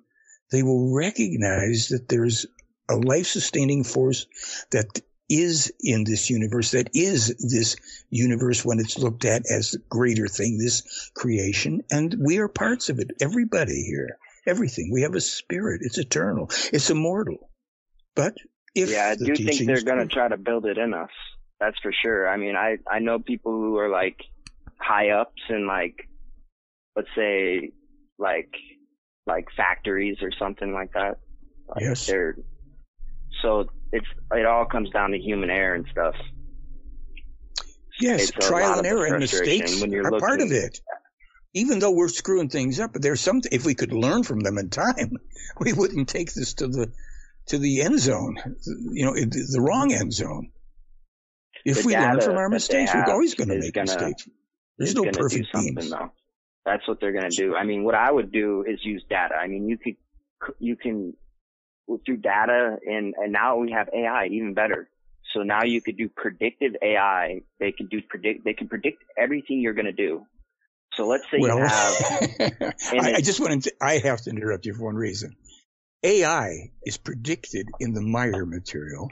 It was first published in German in 81 and 87. yeah okay, but okay. In all Right? in all seriousness, man, like the past changes. no, no, no, no, changes. no. Even The if past someone, even doesn't if someone change. picks No, up no, no. If the no, past the changes, past, the- not the the, past doesn't the change. future. The future changes. The future is an all changing thing. Like, some of it, no- yes, some of it. That's what we're supposed to do: is change what will So otherwise saying, be a very so you're bad saying future. there's some there's some path paved in gold that no matter where we sway, we're gonna end up back in this golden path. Is that what you're saying? You think? No, let me let me because you you said AI. I want to tell you specifically what I mean. This prophet Enoch, and there was here's some of the prophets by their names: Henoch or Enoch, Elijah, Isaiah, Jeremiah, Emmanuel, and even Muhammad. Emmanuel being the real man. There never was anybody that named Jesus Christ. There's no biography of Jesus Christ. There was a man. His name was Emmanuel. I won't go beyond that. Let's just say this: that Enoch over 10,000 years ago described computers, laser weapons, AI, clones, and said that the problem, the ultimate problem is that these will be developed during this time, and they will threaten the existence of the human beings that created them. It's already pretty obvious. I put up a blog showing some of these things, the development they So have right they're gonna now. Threaten. They're going to threaten a part of them, basically. They're going to threaten would be hilarious. humankind. That we will not. That if we allow this, and right now the crazy scientists just say can't develop enough, they're going to, they're going to go too far, and we will be threatened by our creation. So Too far in what way? I mean, I think they've gone pretty far already, but we ain't seen we haven't seen nothing yet. These things, there's things that already the public doesn't know about that have been developed. I asked Meier about 10 years ago, I said, what about clones? Will we ever develop clones? Billy says, oh, they, they, they've been already working on that for 30 years. They're secret laboratories in America. They've already developed some. I mean, even the So you guys military has. know in- about uh, VR, right? I'm sorry? So VR, VR, they have virtual reality. They have these suits. They're called haptic feedback suits, and these suits were first developed for disabled people, right? Right. But you don't see any people with disabilities walking around with fifty thousand dollar military grade haptic feedback suits, do you? Right. I and mean, I'll give you another piece of that. that's part of the problem, man. Is like who can afford it? You know, you got no one. Buying it, Well, but no one else That's can. another story because it isn't yet meant for everybody. I will tell you this, and I easily support it. I created, first published the idea for full blown virtual reality, interactive, holographic virtual reality without glasses in 1972. And I described it. I was interviewed in the 80s about it. I created a pro- process called Future Self, and I even published a book on how to do it, where any individual, without the benefit of holograms, though, because you can't do it, can do the process. But that's another story. I've already, I was ahead of it. Uh, Billy Meier, of course, has been long ahead of it uh, in in its full full glory. But these are there are things in this material that you know people like you who are you know have, have inquiring minds let's put it that way. You want to know things and you can imagine and theorize about things. And some of these things maybe have come to pass. Maybe they haven't yet. Maybe they will. Why not? So you can learn other things that support your thinking how you can work your thinking even more powerfully for yourself. That's what this is about Billy Meier case, not about UFOs, not about extraterrestrials, somewhat about the prophecies and predictions so we could survive, but it's how. It's the teaching of how life works. Cause and effect is not anything that we can do an end run about. That's why there are prophecies because they foretell things that must occur unless we change them based on current causes, things that have been set in motion. This is meant for us, the people of Earth, not the scientists who want to just cram. None of the people at SETI, none of these people will ever have contact with extraterrestrials unless they want to get, put them in their petting zoo. You know, I mean, this is just like you are. You will know more than any of these people if you want to, and you won't have to go to their classes or university stuff where they don't know. There's just theorizing all the time. But, you know, it's up to you. It's up to anybody that wants to know. It's available.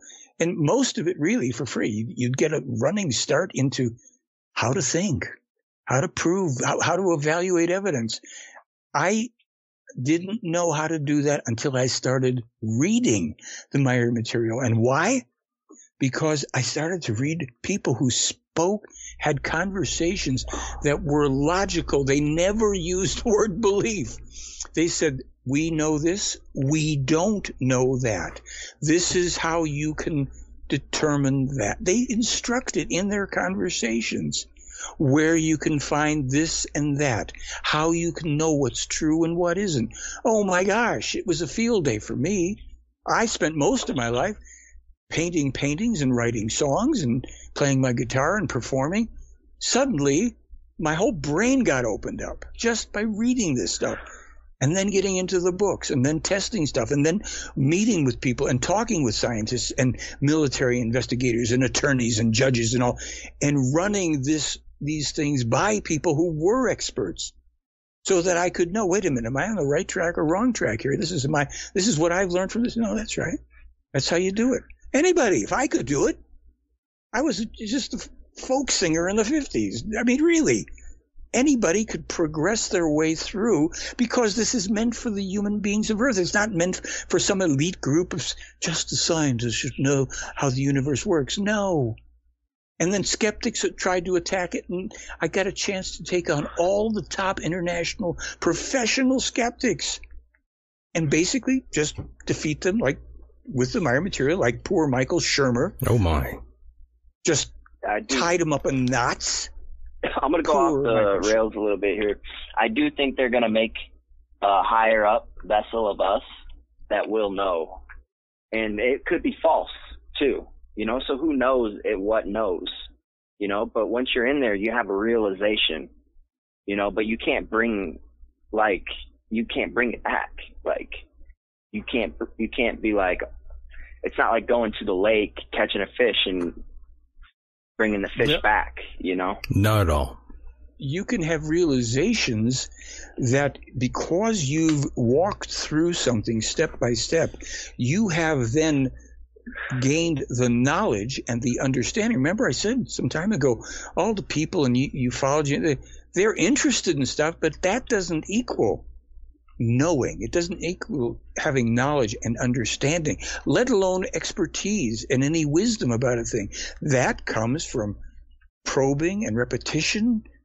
None of us know much on earth.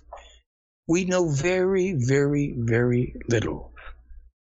You, you know, I, this is. I think that's because beauty. we can't know, like literally, like because like all the stuff is just not meant for us. Like you, it's just literally not. You we can't. Can, we can know. You can do math and more. stuff. I don't. I really don't know if you can though. Like, well, find out by trying to learn something. You know, don't believe that you can or that you can't. Find something where you're saying, "Hey, well, you know, I'm I am interested in this thing. Now, some things you may not be able to find out. If you want to know, I want to know the actual mechanism of hyperspace propulsion. Well, there's some, you know, Meier has published information about it. Let's say like map to map someone's like reality, every layer of it. Well, what if do you, you want to do map that for? reality? If you were to map someone's reality, mo- okay, let's say you went into your dream any point, guarantee you're not going to recognize where you are. Well, you know okay, that's your experience so far, yeah.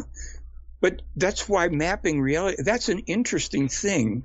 And if that's what interests you, then you should pursue it. I would, I would start a little simpler. I would have started just a little simpler. I would say, uh, rather than try to map other people's realities, I want to find out a little more about the nature of reality itself. And I want to find out a little more about this part of it and what it is in me, what I am. How does my mind work? How do I? You just mentioned dreams. That's a great thing. Imagine that in our waking state. We, who can really recreate the kind of fantastic things that happen when we're asleep and basically paralyzed and, and, and compl- everything's turned off except we can be in this universe where we can fly, where things appear and disappear. You don't want to see my dreams, Mr. Horn. Oh, I don't know if I should. You don't want to see those. well, bring them forward. Project those puppies out for us. Yes, but, uh, know, eventually we will be able to. Um, eventually we'll be able to do that. We'll have technology where our dreams yes. will be shown on a TV somewhere. I'm, I'm quite yes, sure. We'll, yes, we'll, we're probably we're probably doing that now.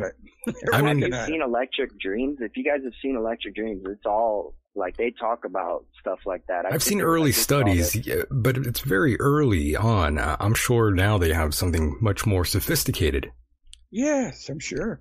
And stuff that they aren't letting on is probably Right. owned by the military for mind control purposes and all the rest of it. So, you know, human beings, we, we create militaries for the enemies we create instead of cooperating with human beings and sharing and being reasonable. But what the heck? That's what we're stuck with for another few hundreds of years and maybe, maybe much, much. Yes, um, I'm than caller. Um, I, I do want to thank you for uh, calling in and adding some Yeah, content great. here. We we appreciate that. I'm glad you are open minded and had some had something to offer here for us.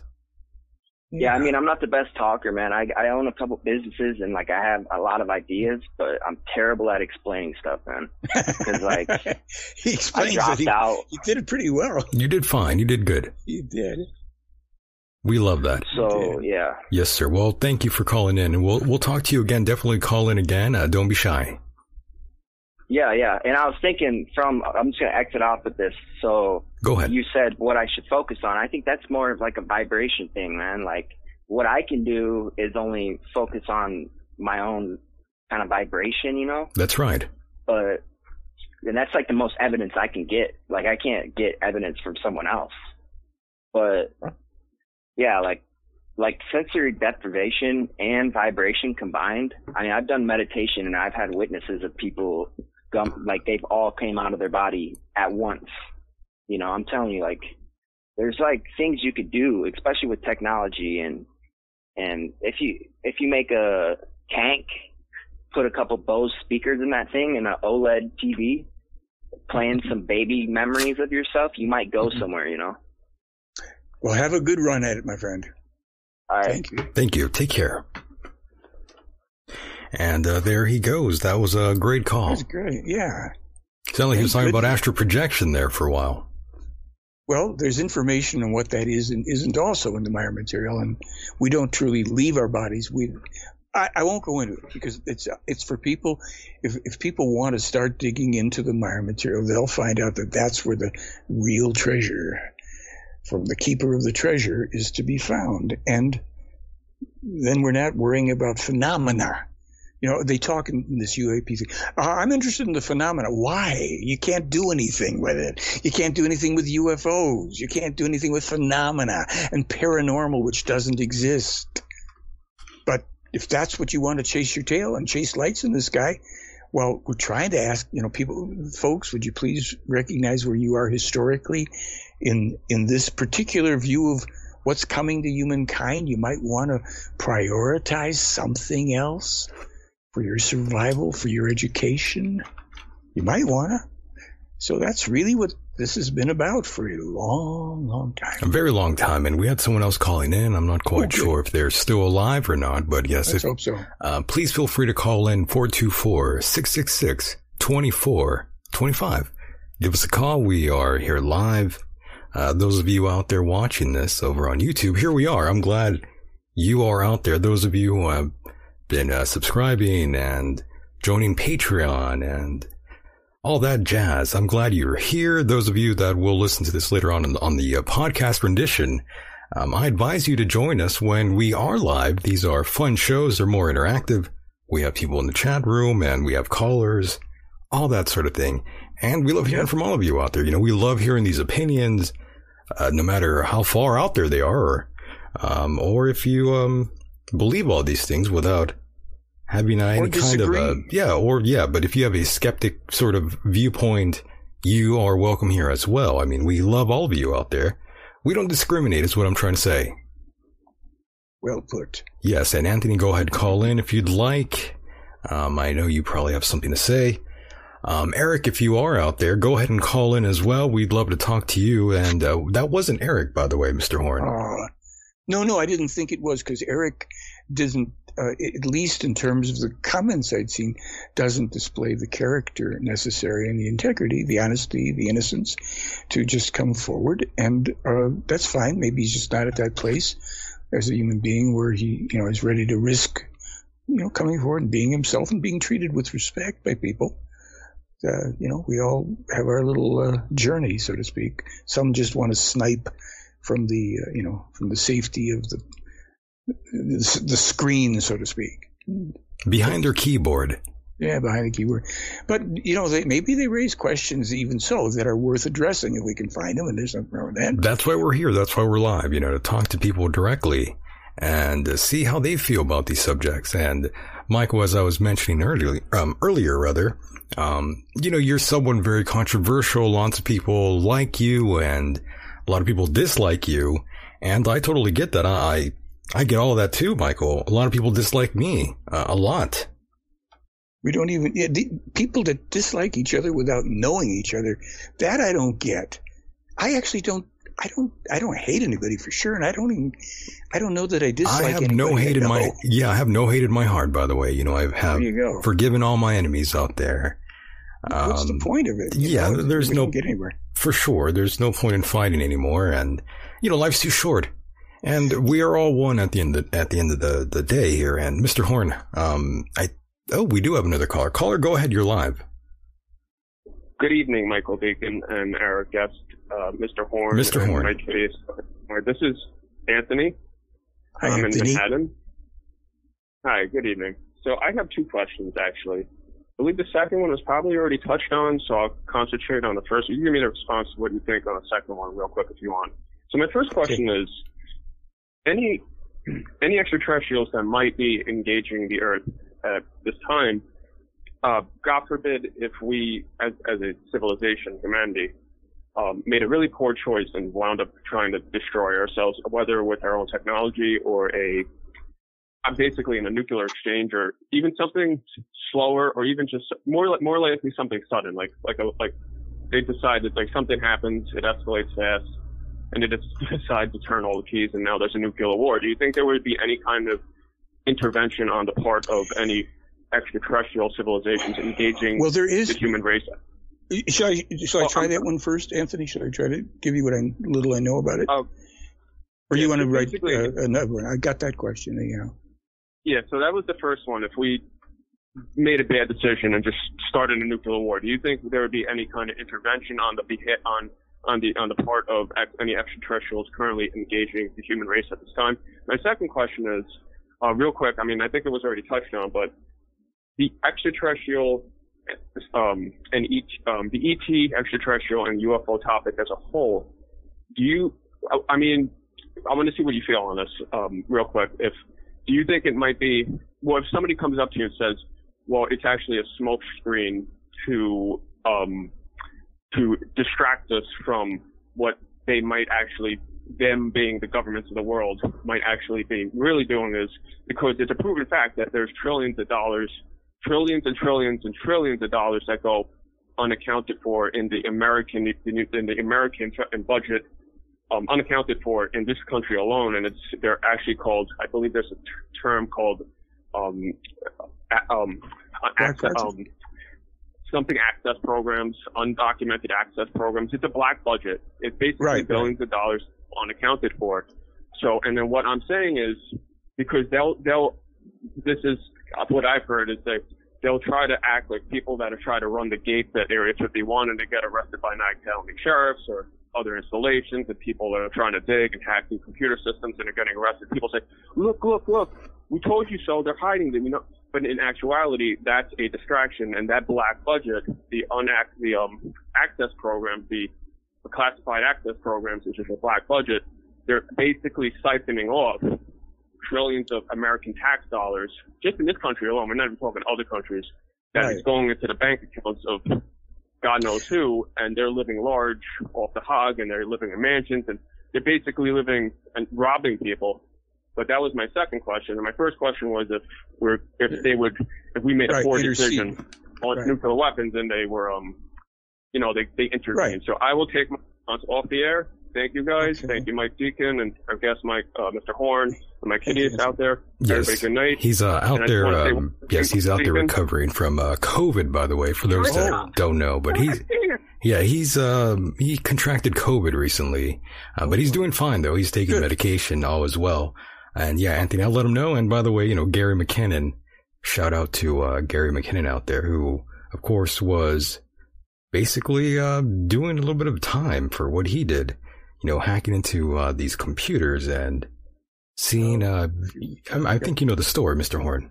I'm not sure. Uh, yeah, a little bit on that, but um, people like you know Julian Assange and the other guy, I always forget his name. Maybe he's glad that I do, uh, uh, that anybody forgets his name. But there are people that have tapped in, if you want to say that. So here's uh, a couple responses. I don't. Yes, if go ahead. Responses. Would any extraterrestrial civilization intercede if we launched a nuclear war?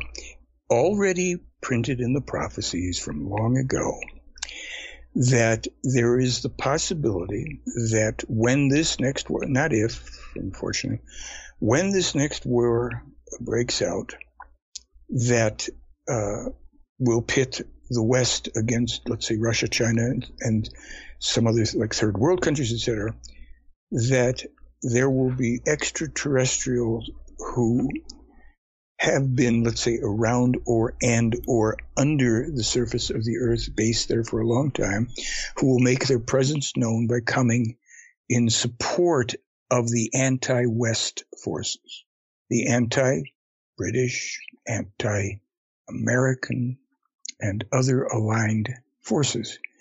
The information said, uh, it's also expressed somewhere else, that descendants of the ancient gods will make themselves known at some point.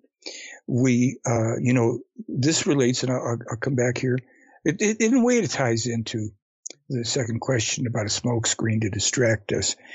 You know, a, a big smoke screener who emerged on the scene a couple, three years ago, a guy named Lou Elizondo, who, of course, is famous for promising to always tell the truth. Sure. Blah, blah, blah. Yeah. He wouldn't uh, respond to my questions. He wouldn't answer. Uh, you know, I, I, asked him publicly, certainly on Twitter and in videos, uh, Lou, since you've promised to always tell the truth and uh, help reveal the truth about UFOs, tell us about the Billy Meier case. Wouldn't respond. Uh, I did get a video, which I have posted, with Sean Cahill, former Navy, maybe Navy intelligence, and Lou Elizondo in a car listening to my video the audio for my video calling him out and both of them smiling at me. Uh, it's fine. These are the people that uh, are part of the disinformation distraction game because they can't tell the truth. They won't mention Meier because everybody then would hit the keyboard and start realizing that, hell, our ass is grass and these guys just keep on telling us about the tic tac. Well, Meier actually explained that uh, when he was talking about other sightings, and, and we, we, put the video up because he actually the video interview was from some years ago. Yeah. But certain sightings would be from certain uh, groups that he calls the Earth Foreigners, which actually are divided into a couple of groups, maybe three actually, and they are comprised of a race of formerly extraterrestrial people who had been based on the planet a long time ago. Some of these were known as the long skulls, and there's evidence in uh, Peru and South America and Egypt. Uh, we have four wonderful articles, free articles for those people that are worried about spending anything because we love putting up the free stuff free articles uh, from Robert Dawson about th- these societies, these people, their civilizations, their art, showing the simil- similarities between certain elements from Egypt and the Middle East and South America. Well, these people have and have long had high technology. They have it's even more developed now. Uh, sometimes their craft are observed. Sometimes they deliberately show them and all that. The, another group that observes us, according to Meier, I can't prove this, are what he calls the future Earth people, meaning time travelers from the future, those who developed from the survivors of this, these times and what's coming, and who came back to observe. They don't meet with anybody, they're not contacting, according to this information, and nobody yet has proved given evidence of any contact with any of them. But there is uh, less likelihood that the future Earth humans would be involved in anything like that because they've already ostensibly, if they're real, seen and lived through uh, and emerged from, if you will, uh, what comes from our folly.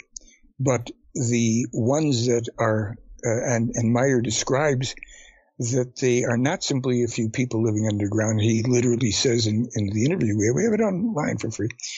They are a state. I have a hard time believing Lou Elizondo, by the way.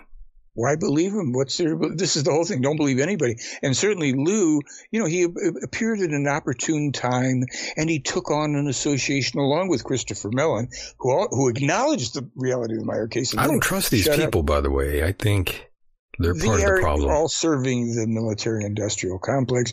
They first lined up with the dopey young uh, Tom. It's not disclosure, in my opinion. It's all deception. Yeah, it's it's it's distraction. It's misleading. As soon as I heard that It's- name, I knew we were in trouble. Yeah, because he gathered together the sh- the the the wonderful, expansive, endless audience of know nothings. They they flock to UFO conferences, among others. There's people that aren't tru- you know truly interested, but they they overpopulate UFO Twitter. They're everywhere blathering about Lou Elizondo and NASA uh, and disclosure and SETI. They don't know anything. These are the bored people who stay up late at night you know, tr- talking about UAP and disclosure. So Lou Elizondo's got a whole boatload of butt kissers who, you know, are fawning over every irrelevant thing he, you know, utters. So for whatever Lou Elizondo, uh, his agenda and purpose, he won't mention Billy Meier. He won't tell you the truth that we aren't under threat. I called that thing out as soon as they started talking about threat. I said, really? The government is saying there's 70 years of sightings and then at the same time they're saying he's a threat. How about an advanced, highly technologically advanced race that wanted to attack us doesn't wait for 70 years for us to develop better armament, armament to either destroy us or enslave us or so this is bogus. Then they said they're setting up a committee that will have six months to examine the question. Oh, that's a real threat. You know, I'm worried about somebody uh, so worried that I'm going to appoint a committee for six months. Uh, this is so bogus, but the people involved in ufology, by and large, are so stupid, so pathetically stupid that, that they buy this. They they get all wrapped up in this. Why is it that we don't just see through this and ask Lou Elizondo for evidence? He's been talking about things that are coming, blah blah blah blah blah. Is he still out I mean- there, by the way? I thought. I I'm thought. sorry? Uh, is he still going around out there? Oh, the, yeah, yeah. He's doing it in uh, he, he got a book deal. Oh, okay. Listen, I have a video. I called Danny Sheehan. Danny Sheehan is an attorney, a man who did brilliant work back in the, I guess, 60s, primarily for peace, for truth, for uh, women's rights, indigenous rights. Brilliant attorney. And he suddenly became the attorney. Well, I should say he also started to, some years ago, think of himself as a UFO expert or something. So he suddenly became the uh, attorney for Lou Elizondo. So I called him up. He does have a book to sell. Yes, I was Yeah. just uh, a book to reading this uh, chat well, room here. I agree. had a conversation. I have the video up online where I ta- started talking to Danny. He was a very nice guy, but I said, uh, Billy Meier. He introductory says, Oh, yeah, I know Billy Meier. Yeah, sure, Billy Meier, of course. I said, Well, you know, and, and towards the end of the thing, I said, you know, he's, I was trying to talk to him about the COVID thing and all this stuff, the important evidence. Well, send me the, I said, well, I've got so much evidence. The more, the better. Send me everything you've got. Well, I did. That was it. No more calls. Never took any more calls. Never. These guys are such phonies. They're such profiteers. And what are you going to spend your money on when everything's radioactive and, and if you're lucky to get anything to eat or drink and all the rest of it? I mean, or, or, or there's a big environment, you know, long foretold environmental thing happens. Kaboom. How do you feel about Kevin Randle, by the way? Kevin Randle. Oh, the, the guy I talked about as uh, that Joe Tisk took apart. I believe Kevin, yeah, Kevin Randle only harps on the um, the Roswell thing for which there is no remaining evidence, and he called the Meier case a hoax. I called him out endlessly. He won't debate me. God, believe me, he won't. so. Well, debate. I I've tried actually. You know, I, I he's been on the program before, and I asked him if he would ever come on with you, and Oh, um, he wasn't happy about that. Really? yeah, he didn't like that a idea. Expert won't come on with me. No, he said if you're going to be on, he won't be on. Yeah, why? Because I'd mop the floor. I, mean, I would get into my more familiar con- confrontational mode that people think is my, you know, go-to for everything. It isn't. I'm a peace and love guy. I just got tired of watching Meier being attacked back as far as 2000, 2001. This idiot group, CFI West, uh, IIG and the amazing Randi. So I went after them.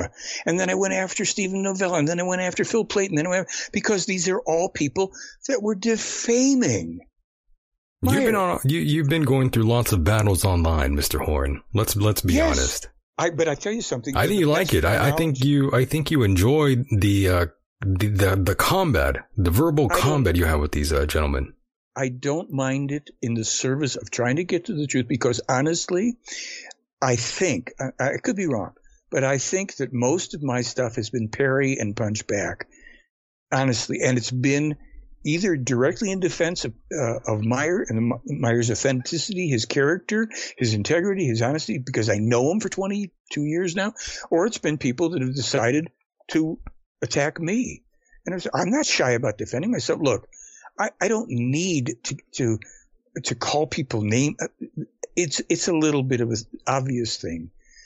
It's the, I call it the Muhammad Ali school Mr. Your Horn. mama wears army boots. oh, really? You know, he starts swinging at you. I mean, Muhammad Ali was brilliant that way. So what I do with some of these people, the ones that I know are just bozos and phonies, is once they start the fight, I insult them. Or I call, uh, say, you know, prove it. You're a liar. I'm not shy about it because people think, I've never met a skeptic that knew anything. I haven't yet met, uh, well, it's not true. I had a, a scientist, Dr. David Froning, I invited him to my presentation at the Biltmore Hotel in LA some years ago. They flew him in. He shared my stage. He stood up and talked as a scientist to the 450 corporate clients of the Biltmore Hotel and explained to them why he and other scientists he works with knew that the Meier case was authentic. So not all scientists are idiots, clearly. And some of them, you know, that know aren't going to speak up. They don't want to raise their head and have the, you know, the bullets flying. But I, I don't, you know, if I'd say, if I have my choice, well, do you, would you prefer to have confrontation, have a good fight with people or get people engaged in conversations, conversation every time. And, you know, I didn't know what our caller was going to say or what Anthony was going to say. Sure. It doesn't matter. I mean, what are they going to say, say to me? Oh, you know, uh, this and that and the other thing. We had good callers, uh, by the way. Special thanks to them for calling in. Yeah, they, they spoke. They were up. good. They were good. You know, though I'm a bit I, at my age and stage, I'm not looking to go out and you know go pounding with people, but I, I was very happy to have a good upbringing, where my father introduced me to certain martial arts. well, we, we appreciate that, though, Mr. Horn. We appreciate your your um your sort of um take here on these things, the way you conduct yourself here. I know some people dislike that about you at times, but we appreciate that here on this program. I don't mean anybody any harm. I never. Oh, yeah, no, I just I am not know. a punching bag. You're passionate, which is what we love. Well, good. I mean, listen. I think that uh, you know, it, it's when you know something, you know it. And then if somebody can say, "Well, I'm going to show you," you don't know. I say, "Good," because if you could, the reason I like interviews and challenges. You know that I don't send you a whole list of questions in advance. No, I never. Say, Great, let's start. We, we no, keep it pretty organic I want to find out yeah. what I don't know. I want to find out what what might happen. You know, if someone throws a question about a category that I don't know, I go, well, let's find out about that. I've never heard of that, or I don't know if that's in the Meier material. That's fair. But then it would lead me to sharpen up and I'd find out if it was in the material. So the next time it came up, conversations and debates are very, very, you know, productive if people enter them with a genuine desire to uh, elevate their understanding, both parties. Eric is uh, still very angry with you, by the way. He's been Nah, here for uh, a while and he's still angry.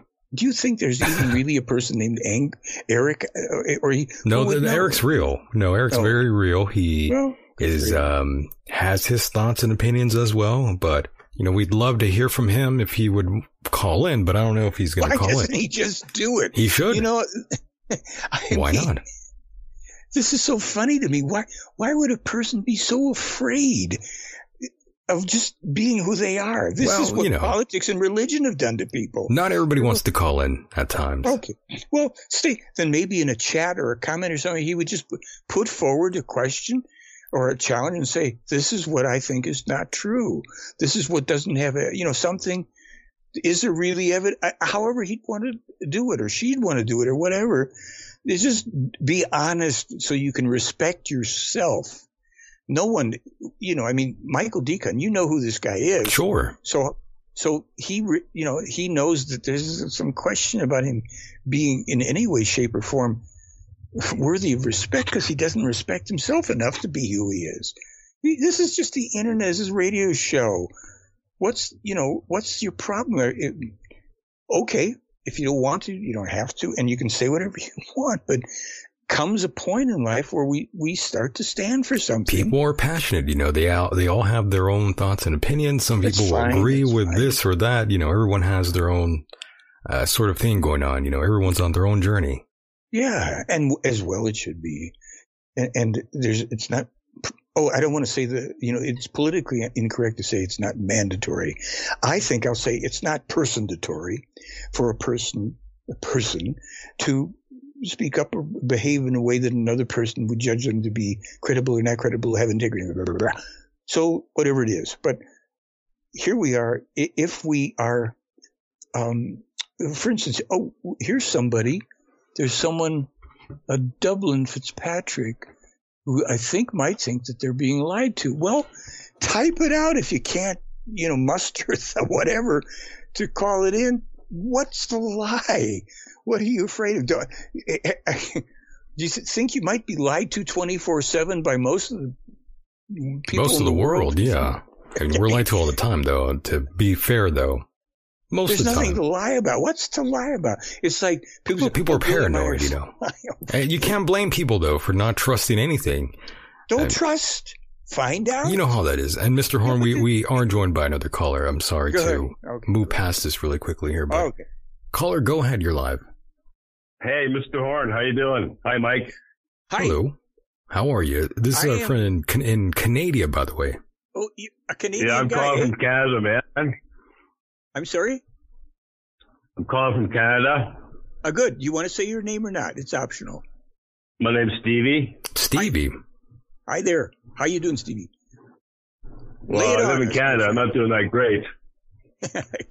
that's true. Well, we yeah, that's true. He's in Canada. It's not that great out there, Mister Horn. Well, there's some parts are better than others. that's true. You got a got a premier or a prime minister, whatever the guy thinks he is there. That uh, you know, you should put change his diapers. What a wimp and coward. Sorry, but that's my what the way that guy presents himself. What a pathetic loser. He's as popular uh, as he's as popular. Yeah, he's as popular as our president is here. There you go. There you go. Which is not good. Um, but yes, uh, our friend uh, from Canada. Anything to uh, ask here? What do you got? Yeah, I wanted to know earlier in, earlier in the conversation, you said Canada was like the second place to get attacked. Do you remember saying yeah. that earlier? Uh, yeah, I did. I uh, what? Let me clarify it if you want. Do you want me to explain a little more about what I'm talking about? It, yeah, it's set, I kind of okay. missed that. Sure. So in the Henok prophecies, which are ostensibly authored uh, long ago, 10,000 plus years, but were verifiably published in 1981 and 87 in German and in English no later than 2003 or 4 because they're in a published book by then. It's mentioned that when Russia uh, is, will move its troops to a place called Arkhangelsk, which is in northern Russia, Siberia, which they did 10 years after this was uh, verifiably published in English. They moved their troops up there and then it is said that it's from there that Russia will attack Scandinavia and then launch, when they finally do, launch their attack through the American state of Alaska and Canada will be dragged into the war during, uh, because of something that happened prior. And I was trying to figure that out and I found a couple things that I thought may be the reason that, of course, nobody would know about 10,000 years ago when there was no, you know, country called Canada and 1981, 87 before Canada was, you know, doing anything that would irritate Russia. But uh, some years ago, after this was published, Canada uh, made some kind of a friendly pact with the Eastern European state of Georgia, which was on the outs with Russia, and then also recently has uh, partaken of uh, weapons sales or, or troops directly or indirectly. So it appears while neither of those things had happened when we had those prophecies in a book already in English by 2003 or 4, those things could be what the prophet was talking about 10,000 years ago in terms of uh, actions by Canada, which would invite, draw them into the war with Russia, which is not going to be a good thing for Canada because Russia is going to be accompanied by China with its billion soldiers or whatever. People don't get it. This is not, this is not a video game, China. folks. China, yes, of course. If if you were paying attention 30 years ago, when Bill Clinton was president, I caught this on the radio. He made a deal to share some of our nuclear technology with China. And I was thinking to myself back then, even I thought, when China goes on the military move with that massive army, look out. I don't know why I was thinking about it. And then I hear about Bill Clinton giving nuclear technology over. Oh my gosh. What a mistake. What a big mistake. So, yes, China is going to, there are going to be attacks that, uh, against France that will be not only from the predicted, some of which have already taken, predicted attacks by uh, radical Islam from inside France, which Meier predicted in 58, but the ch- attacks coming from Russian slash Chinese forces to take over the French nuclear arsenal. There's stuff here, folks. Got to get a bigger world view, and you're not going to get a more effective world view than the one that Meier's information carries. Some of it going thousands, back thousands of years ago. It was predicted in the same contact that Switzerland would give up its neutrality, Switzerland, the country of neutrality, and get itself embroiled so that when this time comes of this war and all this Ukraine stuff, they would give up their neutrality, which would open Switzerland eventually to being attacked too. That's in that book as well as in those prophecies.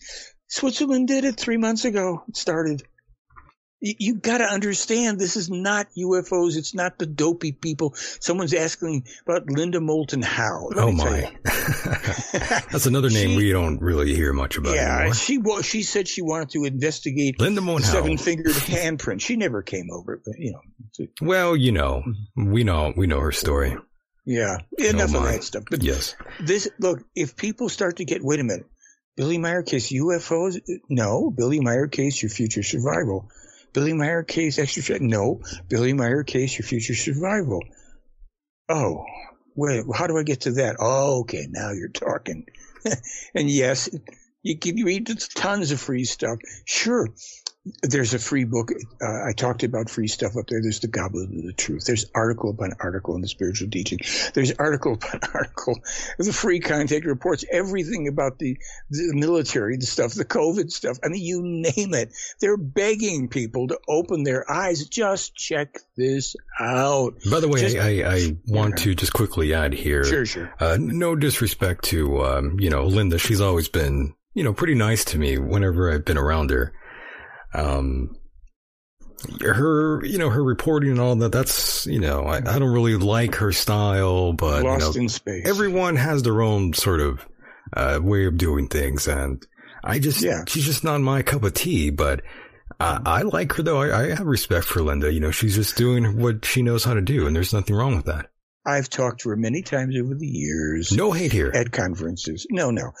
Uh, she just, it's mainly make believe conspiracy built on her lack of understanding and knowledge of what secret military so called abductions and mutilations are about, what delusional abduction mutilations are. I mean, it goes on and on. It goes on and on. She- yeah, so she was a nice person. I mean, I sat at the same table and we would talk and eat at these conferences and things, but she doesn't know anything about it. She fell into a, a little niche because that's what ufology is. And the reality stories are a little harder to take than the make believe stuff. Everybody thinks they're a quote experience. What did you Right. experience? Lots of people seen UFOs. Big deal. Well, well, thank you, important. caller, for for that. By the way, Steve, really appreciate it. Yeah, I hope I got All right. something. Take care. was connected. You know, most people don't know about the stealth UFO photos I discovered in 2020. You know, people talk about evidence. Billy Meier asked me to go to Moab, Utah to find this uh, archive in a storage locker. Went there for a weekend, two days, 24 boxes of Wendell Stevens stuff, most of which we'd seen before. There was nothing new. The last box, Michael. I open it up, down about halfway in the box, looking down, sitting on some books, some photographs. I shuffle through them quickly. Oh, I haven't seen these before. They must be the Mirage Jet photos that Billy had in 75 or 76. Okay, great. Finally, the guy that had the, archive sold them to me for a couple hundred bucks. He was a very nice person. Sent them off to Switzerland. And then they write me back because uh, I said, well, I think these, maybe they're more Mirage. Holy cow. No, they're not Mirage photos. Hold the horses here. I said, what is it? Well, what are they? They said, well, these were taken at Groom Lake, Area 51 area, Groom Lake. I said, what do you mean? By Billy? They said, no. They were taken by Wendell Stevens. Wendell Stevens, yeah. Nine photos showing a UFO interacting with a then top secret stealth fighter, you know, attack plane. Nine photos. And hold on, I think we uh, we do have, have, a call, here. Uh, caller, go ahead. Yeah, I can, I can hold that. Hello. Hello, hello. Go ahead. Yes, I'm. I'm going to try to be calm and respectful, even though I'm kind of. I'm a little on edge. Is that you? I'm going to try to. That's me. And, well, this is Eric, Mr. Horn. Hi, it's Eric. a it's a pleasure to introduce you you boys to each other. Uh, play nice. Oh, right. Well, we've met before. We've met before. Oh my! And this is why I'm going to tell you. I'm going to tell you why I'm upset with Mr. Horn. Okay. And it's not because I disagree. Matter of fact, I'm not saying this to kiss his ass, but most of what he said today, I agree with 100%. So it's not about trying to challenge him on every point he makes. What where where my problem started was many years ago when I when I first started researching into this information, including Billy Meier. I was very open-minded about it. Matter of fact, I, I, I tend to lean towards a lot of truth to what Billy Meier says. I don't challenge the the relevance and the probable truth of Billy Meier. However, you allowed me to interview you. You did a three hour interview. It went very well. We didn't have any confrontation. I, I listened. I asked questions. I learned. But then over a period of two or three days on Twitter, people were commenting about the interview and your behavior, in my opinion, how you reacted towards people that were disagreeing with you, that didn't see things the way you saw, I thought was very childish, immature, rude, arrogant. And that to me, that you detracted from your credibility. And I thought to myself, if I was Billy Meier and I had a man like Michael Horn representing me in another country and he was behaving in this fashion, I would fire him regardless of whether he was a good spokesman for me or not because I wouldn't want a guy like that behaving that way publicly and turning people off. See, in my opinion, you actually turn more people off to the Billy Meier material than you turn onto because of your attitude. And that's why I have a problem with you, Mr. Warren. Okay. Um, could it, would you be so kind at some point as to send me a link to that one? With all due respect, I've done, you know, bunches of interviews and I've interacted in some cases with uh, you know, people who've been in the comment section, so I can't speak to it. I mean, I, I like the fact that you thought. I don't hold expect on a second. you to speak to it. I, I do. Go ahead. Go ahead. Yeah, yeah. I, I, I like the fact that you at least said our interview went well, but now I'd like to find out the part that didn't go well. I mean, listen. I, no, the interview went fine. It was the it was the communication that occurred after the interview with the people that were trying to. Some people, I, I totally agree with you about the, the Twitter idiots. I 100%. Lou Elizondo, 100%. Um, most of everything you've said tonight, I, I'm in line with. Uh, but I, I guess what I'm upset about, here's what really upset me the most, okay, is Yeah. as I'm a researcher. Now, I'm not an expert, but when I go into a field of research like you, I respect the fact that you, you did the deepest dive in the history of deep dives with, with Billy Meier. I respect that, okay? But there are other researchers out there who also do deep dives into other subjects or other people that are having uh, experiences or claims, whether they have proof or not, that's a debatable subject. But what upset me is, is you came across as if Billy Meier is the only real experiencer. He's the only guy in communication with extraterrestrials and everybody else was lying. That was the impression that you gave and that pissed me off. Okay. Yeah, that's one of the That's things that bullshit. Yeah, that's one of the things that I was trying to highlight for you, Mr. Horn. The fact Good, that a lot of people so get upset about that. Yeah, yeah. Okay, so hold Yes, on, Eric, sir. because uh, I'll shut up. and you maybe you get a few more, but let me respond to that because there's things that I could apologize for, and there's things that I wouldn't apologize for. But I've tried to say it over and over and over to people, which is, I don't, and I, I said it earlier tonight. I'm sure. I don't care if there are a million genuine contactees. I just, when people make claims, knowing what Meier has gone through in presenting already so far singularly authentic, you know, in terms of analysis and authentication, singularly authentic evidence, and I mean physical and informational. When people say they've done research and they have uh, other contactees, I'm going, well, where's your evidence? And I'm going to get PO'd probably a little too easily if people, after an entire presentation on Meier's evidence, where nobody will say, okay, uh, know it all, Mr. Horn. How about this? Here's so and so's claims and their evidence. I go, okay, thank you. Now give me a little time. I want to go through this. No one, Eric, nobody, nobody in the 43 years I've been doing this has presented one piece of verifiable evidence of terrest- extraterrestrial manufacture or significant scientific information previously unknown as Meier has just to, just to narrow it down. Now, if you want to say that it was a bad taste of me or bad behavior to the way I handled that, I, I'd like to hear it. You could be right. You know, I'm, you I'm willing re- to let it go, Mr. Horn. Let me just say this. But I should know. I should give well, me. no, you know what? At this point, it's, it's as you know, where we are in, in this life, in this timeline, with everything, it's it's not important anymore. You're you're an older man. I'm an older man, actually. I'm not a young kid. I'm 60 years old. Okay, uh, I have. I'm, I'm not a young guy, and I and I do. And I'm, not, I'm going to tell you some things not to impress you or not to impress the audience or not to try to put me on a pedestal, but I do have close friends in the Central Intelligence and the FBI, I have access to information that I could never share publicly. Otherwise, I would not only would I lose those friends, but I would I would probably endanger my life. I, I have a trust Yeah. with these people, so I'm able to get information about people, but I but with the understanding that I do not discuss it on radio shows. But so what I'm saying is, uh, you know, I just think it's just my opinion that that maybe you would want to consider trying to be a little more humble about how you present this material and, and maybe realize this. This is what's frustrating to me. I, I can't go to Switzerland. I can't meet Billy Meier. I can't interview the people that, that are living there or have been on his property. I can't go and, and verify the information that you have claimed to have verified 20 times. Maybe that's true, but the point is I can't verify it. I can't prove it. But I can't, No, no. that's not going to mean that I'm to, no, no, hold on. That's not going to mean that what you're telling me is not true. But for you to say to me that because I can't prove my research to you, that mine's secondary to yours, that's what pisses me off. Okay, but you're onto a good thing here. Hold on. First, I want to kind of correct uh, that expression or perception.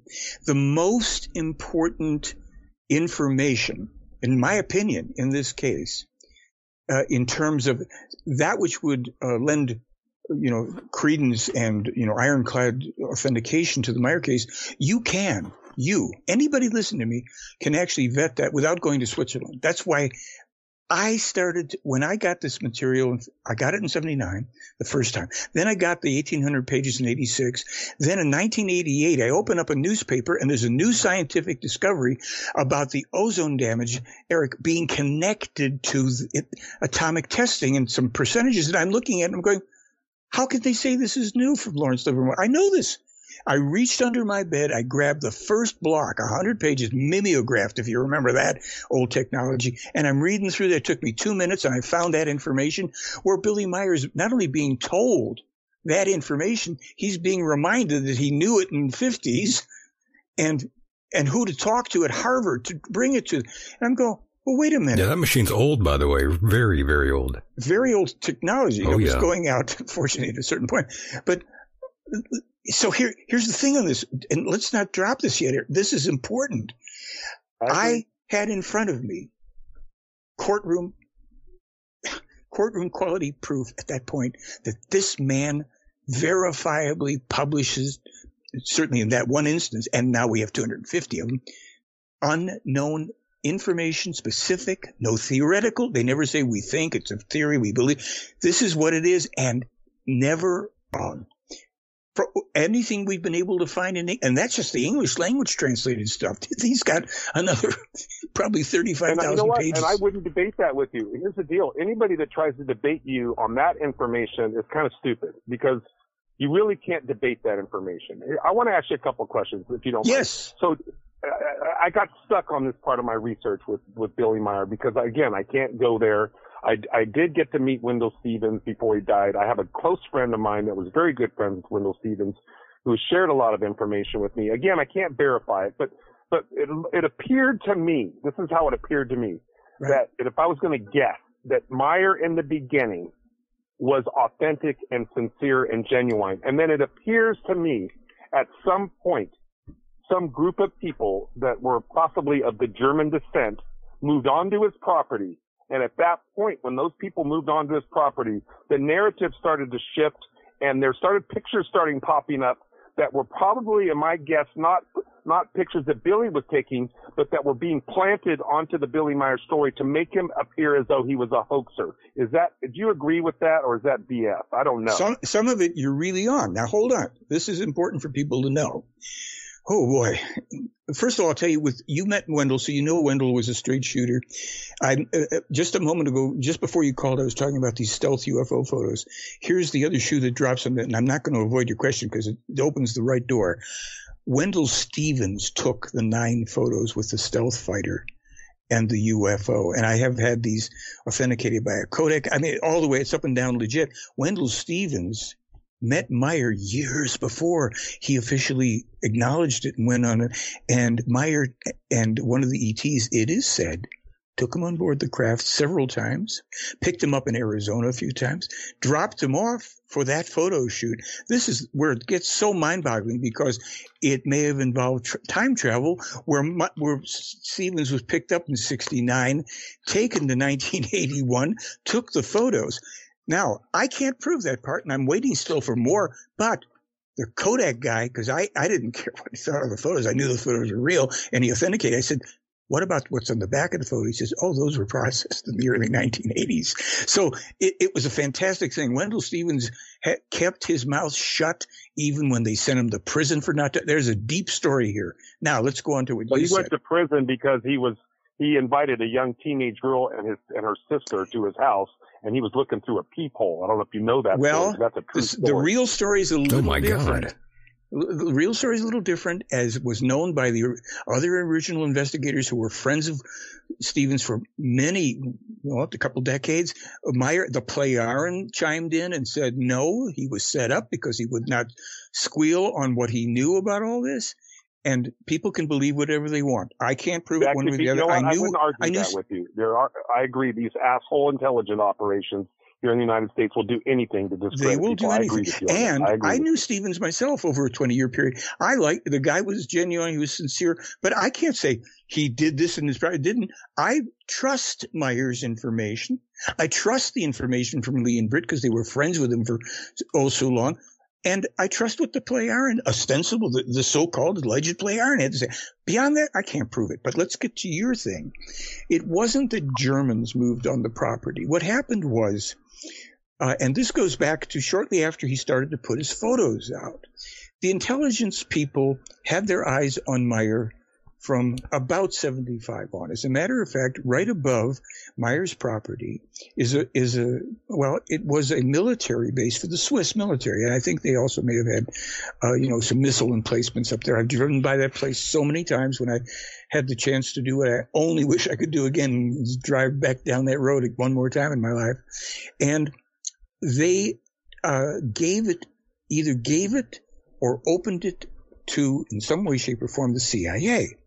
The CIA observed, had observers there, and they also told people like uh, Jim Dilettoso, who was involved in the photo analysis and all, that they took their own photos of the craft when they could coming into the property, and that they tried to infiltrate. This addresses what you were saying, and this is was I learned this years ago. They tried to infiltrate the group, but their problem was, and this made perfect sense, they were too tight knit. These are people, either Swiss or some Austrians and Germans, who had come into uh, contact and become part of this group and were vetted and you know went through some of the rough and tumble okay. of stuff. Anyhow, I, they I couldn't believe get. That.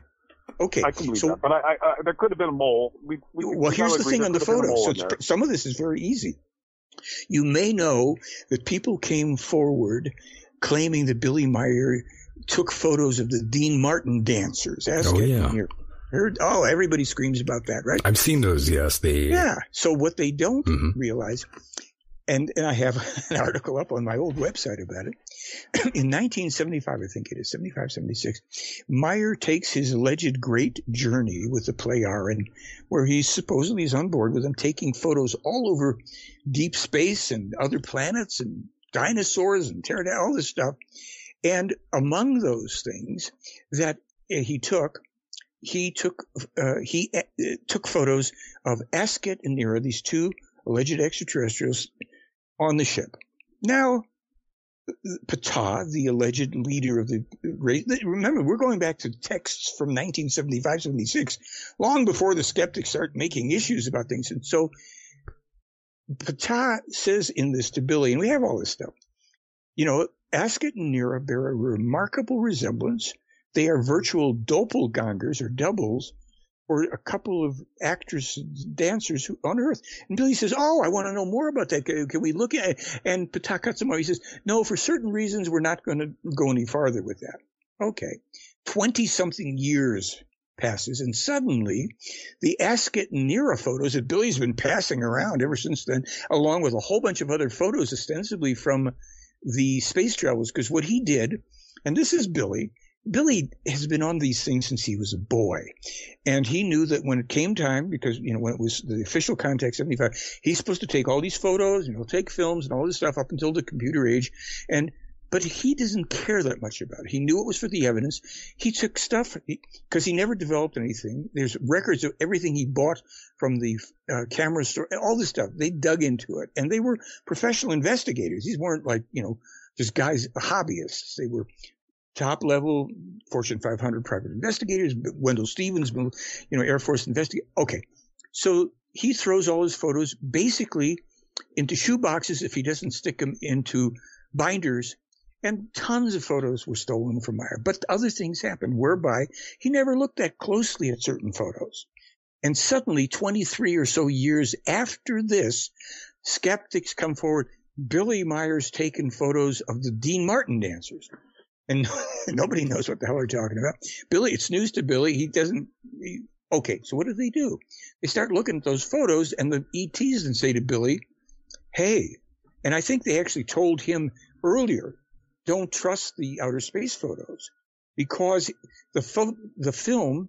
And a lot of these uh, photographs and things were in cassette form in those days with cameras, Right. including all right. So he simply drops them off at the camera store. They send it in to be developed, and the, the chain of command. There's no you know monitoring here, and he gets them back. When he gets them back, he shuffles through the photos and he throws them down. He sticks some in binders and he moves on because he's living a very active life for a one-armed guy dodging bullets. And, okay, so the Plejaren say to him, "Don't." Don't say those things are all authentic because we suggest you just stop with the outer space photos because these things have been manipulated, most of them, and, and we can't guarantee any of them as being authentic. They, Hold on, they mean, said you that. had this Go ahead. conversation with Billy? Are you telling me you, you personally had this conversation with him? Oh no! The, uh, first of all, um, no. This uh, was Wendell, of course, talked to them. Lee and Brit talked to them. Plus, it was published in the contact reports when his in his conversations. Now, just so people understand, when Billy has a conversation with these people, we'll leave out some of the mechanism, except to say all conversations are recorded by the Plejaren with the technology they have. At a later date, after they've gone home, if you will, they broadcast it to him through a device that sends it to him telepathically, not in German that he speaks, but in symbol pictures that he was taught since childhood to recognize and translate virtually instantaneously into German. Now, nobody has to believe that method, but here's what you can check. He translates it up to 100 words per minute in German, which is a pretty good trick. He translates these things. Every sentence that the ETs speak is numbered. All the contacts are sequentially numbered. Then they're disseminated uh, initially, originally, certainly in German, in Switzerland and neighboring German speaking countries. Then whoever wants to translate what they translate into Italian, English.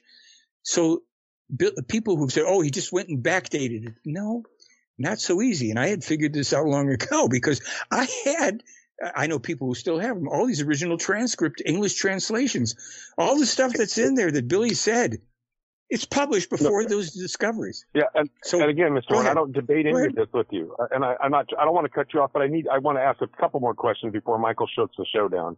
Yeah, uh, yeah, did, go ahead. Did, uh, Mr. did Mr. Stevens ever mention to you that? Uh, he probably didn't, but maybe he did. Now that he's dead, maybe you can admit it. That he was in the crash retrieval program. Um, he did not tell me he was in crash retrieval, but that he was since 47 in the Air Force involved in the investigation in, uh, into UFOs. And he told me about some of the things pertaining to the Germans, to the craft they had, to some things in World War II, this and that. But the Germans know, had a secret space program too. Yes, and our, and and UFOs terrestrial observation of UFOs goes, uh, in terms of modern times, goes back to the First World War. It became a concealed secret uh, agreement among the protagonists to not discuss these because they first thought they were weapons of the each other's side. Then they recognized, oh, they don't come from here because they would have attacked us. A conspiracy of silence. And since the 20s and on up, uh, developments, scientific secret developments for alternative craft, act, electromagnetic, anti, even anti-gravitic yeah. to some degree. You probably know this, uh, you know, Eric, if you have friends in the CIA, and believe me, I would only say to those people, if you the people in the CIA would please, uh, because I know they, well, they, let German. me just tell you real quick, they, they, don't tell me everything, and I know there's certain questions I can't even ask because they're not going to tell right. me because they're, because no, no, they're not allowed to. Don't but, even know, ask. I can them. read I would, between say, the I would lines. say to them, please, you've got if you can, the English material is easily available. German, you guys have the best translators in the world. You can read Meier. Please, we are fulfilling our self destruction. Don't. Well, I agree. I totally agree. Eh, but but let me ask: Can you hey, yeah, understand the frustration of people that are re- researchers like myself and others that that don't haven't had the ability to go and do the research that you have on the Meier case. It's just not available to us, so we can't confirm. I mean, we have to take your word for it. And not, no, and no, so we don't. I don't no, want to call you a liar or a phony or a fraud. I, I was being kind of rude in the chat room. I know, but I, I was just kind of pissed off. But what I'm trying to say is. If I can't verify it or confirm it or interview the man himself, I've got to kind of keep it in a little bit of a gray area. You but the, you're, you're right, except that, you see, people have said to me, oh, I'd like to sit and uh, talk to Billy Meier. I'd like to t- learn that. I said, you can have the best conversation and learn what Billy knows for free and far more in, in 30 minutes of reading than you can in two hours sitting with him. Here's the That's thing. I want to reiterate it. I, Let me, I, I let me just throw this thing way. in. I, You I've can. got to You can. I got to look ahead. them in the eye. I've got to. I've got to see their eyes. I've got to hear their voice. I No, no, no, no, no. Language. This is what I'm trying to explain to you.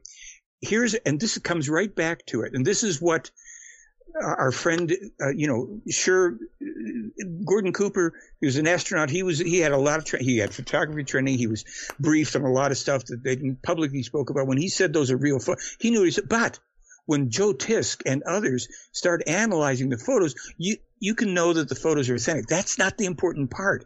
To know that this is true, you can leave the UFO ET thing just about completely out and only go to what I refer to. They don't refer to the the higher standard of proof, the specific copyright verified information that Meier published in all these categories and sciences before it was ever discovered or the events occurred. That does something for us. It means we can know that this Earthman could not have known this material. Now we're in that gray area. How did this is the question I say? People say to me, "What do I say to if someone with uh, UFOs in their argument?" I say, just ask him this: How did this man know this before anybody else? All of this without error.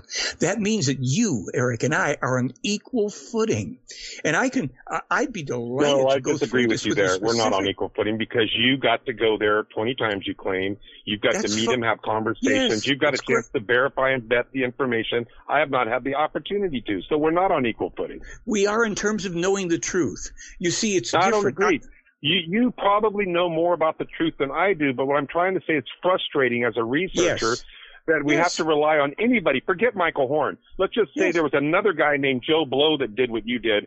I, I can't just trust Joe Blow because he's telling me all this information. No, you- sure the reading is the reading is verifiable and information, but all the other stories that you're saying, I can't verify them, so I can't get totally on board with that. I mean, not That's saying I don't agree with them, but I'm not going to put it on the on the on the fire and say this is good. Let's go. But that's why I say, when I cannot prove something, meaning that anybody could prove it, uh, if I can't prove it, I call it speculative, meaning it either occurred in the far distant past and hasn't been discovered yet, or the far distant, or the you know the future as yet unarrived, or something in between. But I don't have to say that everything that Billy Meier claims he experienced is true.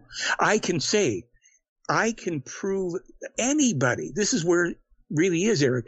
We're looking, here's, it we come back to the very first thing we spoke about in this conversation.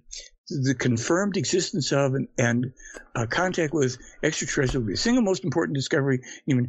The thing I left out was what would that rest on? It, it rests on the quality and quantity of the evidence. You mean the UFO stuff? No, that's fine.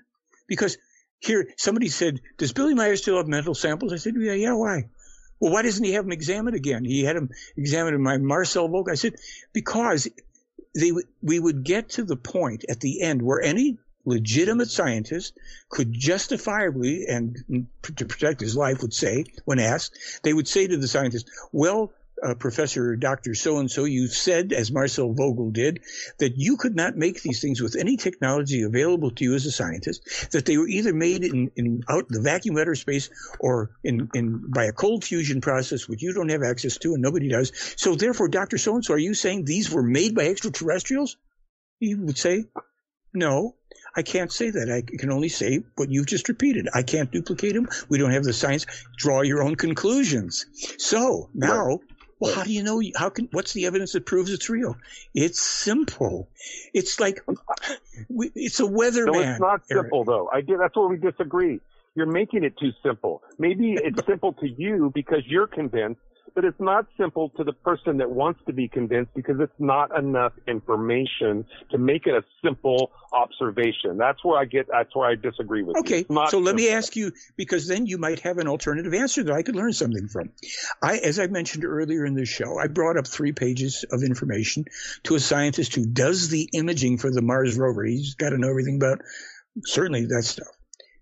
I gave him three pages of Meier's information. It's posted freely on my site, and I'll be glad to, you know, go later on go through this with anybody so you can know this stuff.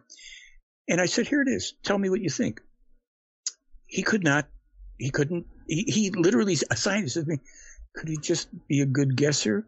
I mean, you know, Meier publishes that, that uh, 10 years before they ever get to it, that the name of the, the thing that they're going to launch in 2001 or whatever it is, is going to be called the Mars Odyssey. He publishes the name of it verifiably 10 years before. That's the easy part. He talks about lightning on Mars. So the scientist says to me, he tries to puff himself up. He says, well, I don't know. I've never heard about lightning on Mars that Meier published here in, what is it, 1982 or something. I said, really? So I went online. NASA discovered lightning on Mars in 2009. I kept searching. What's earlier than that? It isn't. But it's in published by Meier. Two planets beyond Pluto, pub- published by Meier as early as 1958. When he says they'll be discovered after the turn of the century, and that's when they were discovered. It goes on and on. I took on, I had a battle with skeptics. I love this one. And this is when I went after guys early in the 2000s. Meier in 19, okay, jump ahead. NASA JPL announces March 12, 1979, the discovery that Io is the most volcanically active body in the solar system is the most important discovery of the Voyager mission. Okay, October 1978, Billy Meier's describing Io on a spaceship. He describes th- what the ejecta out of the volcanoes is, made out of how it's taken up into the torus of Jupiter, how some of it that isn't, uh, it can't ex- escape the um, gravitational pull r- lands and makes the surface of the moon of Io uncharacteristically smooth. He goes through all this detail. Wendell Stevens has this material in his possession before NASA JPL goes through and even finds out that Io is the most volcanically active. And then it's another year till they discover it's April of 1980 or something that until they discover that the particles are taken up into the torus of Jupiter and there's more stuff. So Okay. when I'm, I'm feeling it. I, I hear what you're saying, and I'm not. and I'm not disagreeing with you. I'm listening and not interrupting because I'm not disagreeing. But let me. I want to ask you two more quick questions. yes, Can you comment on on what your impressions are of two people, Okay. Val Thor and George Van Tassel? I'm just curious what your thoughts are on those two people. Val Thor, did you say? Val Thor, the, the, the, and I have an opinion myself, but I'm curious what your opinion is. The guy that supposedly was working at the Pentagon, Val Thor Right, from right. of Venusian, apparently. Okay. Now, because I did not meet him, and I, I don't know that I've ever, I've seen a photo supposedly, you know, everybody's seen that photo. You mean Valiant Thor? Yeah. Well, Yeah, Valiant Thor, this is, Val Thor. in my opinion, it's uh, a bit of a fraud. If it, if it was a person, it could well have been a German uh, who could pull it off. Uh, but you know, nobody runs around calling themselves Valiant Thor or Val Thor. I, I- okay, so I agree with you on that. I, I my Okay, intelligence my opinion, yeah, fraud, I don't a know. fraud also. okay, so now George Van to Tassel. George Van Tassel. What I about George think- Van Tassel? I'm up in a little mixed because he never got to finish his Integratron.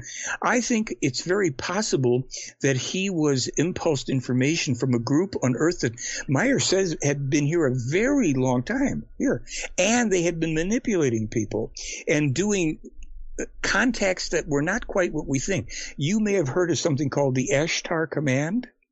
There Yes. was a guy named Ashtar, and he was part of a, again, according to the information in the case. He was part of a group that had been for some several thousand years based underneath the Great Pyramid of Egypt in a facility that they had created for themselves about a mile underneath the ground that Meier claims to have seen and described, and there's a lot of very interesting information tied in with this. Their agenda, they, again, I just really want to emphasize, according to information, they were tied into a group that was a splinter group, a splinter from the same group that the Plejaren claim they came from, as being rather, uh, you know, almost you could say the word ancient space traveling forefathers. And this group, which was called the Bafath, had an agenda to take over the earth. They were pretty rough people, um, high technology. Uh, they uh, wanted, they knew they could take over if they could get a one world religion going because it is said in the material that they were behind all the major religions they either helped to create or to promote through a telenautic impulsing. That is a telepathic control sent through radio, TV, and, and, you know, telephone wires that at the time they were most active on Earth and being discussed in the 70s, they had pretty strong influence over about 645 people who were either religious or political leaders or influence and what have you.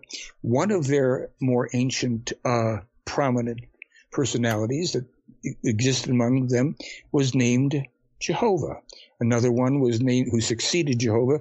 There were two, Kamagal 1 and Kamagal 2. Again, this is just information, but it's important because they impulsed information and so-called experiences to people.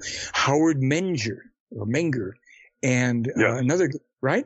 And po- I think very possibly that George Van Tassel was receiving impulse information with to a degree that he could start to construct something in all this because they the these Bafath, I think their remnant group was behind the Bo Peep thing in Oregon and the it- this is a pretty insidious thing and an Okay, so let offshoot me, of let me just yeah, uh, Yeah, go real ahead. quick. So it, it sounds to me, and I'm not saying you're changing your tune, but it sounds to me like maybe as time has gone on, that you're more open to the possibility that Billy Meier is not the only human on the planet that's ever had contact with a non-human race. No, no, no, maybe no. there are other people on the planet that have had contact with non-humans. Is that fair? Let me let me clarify it better.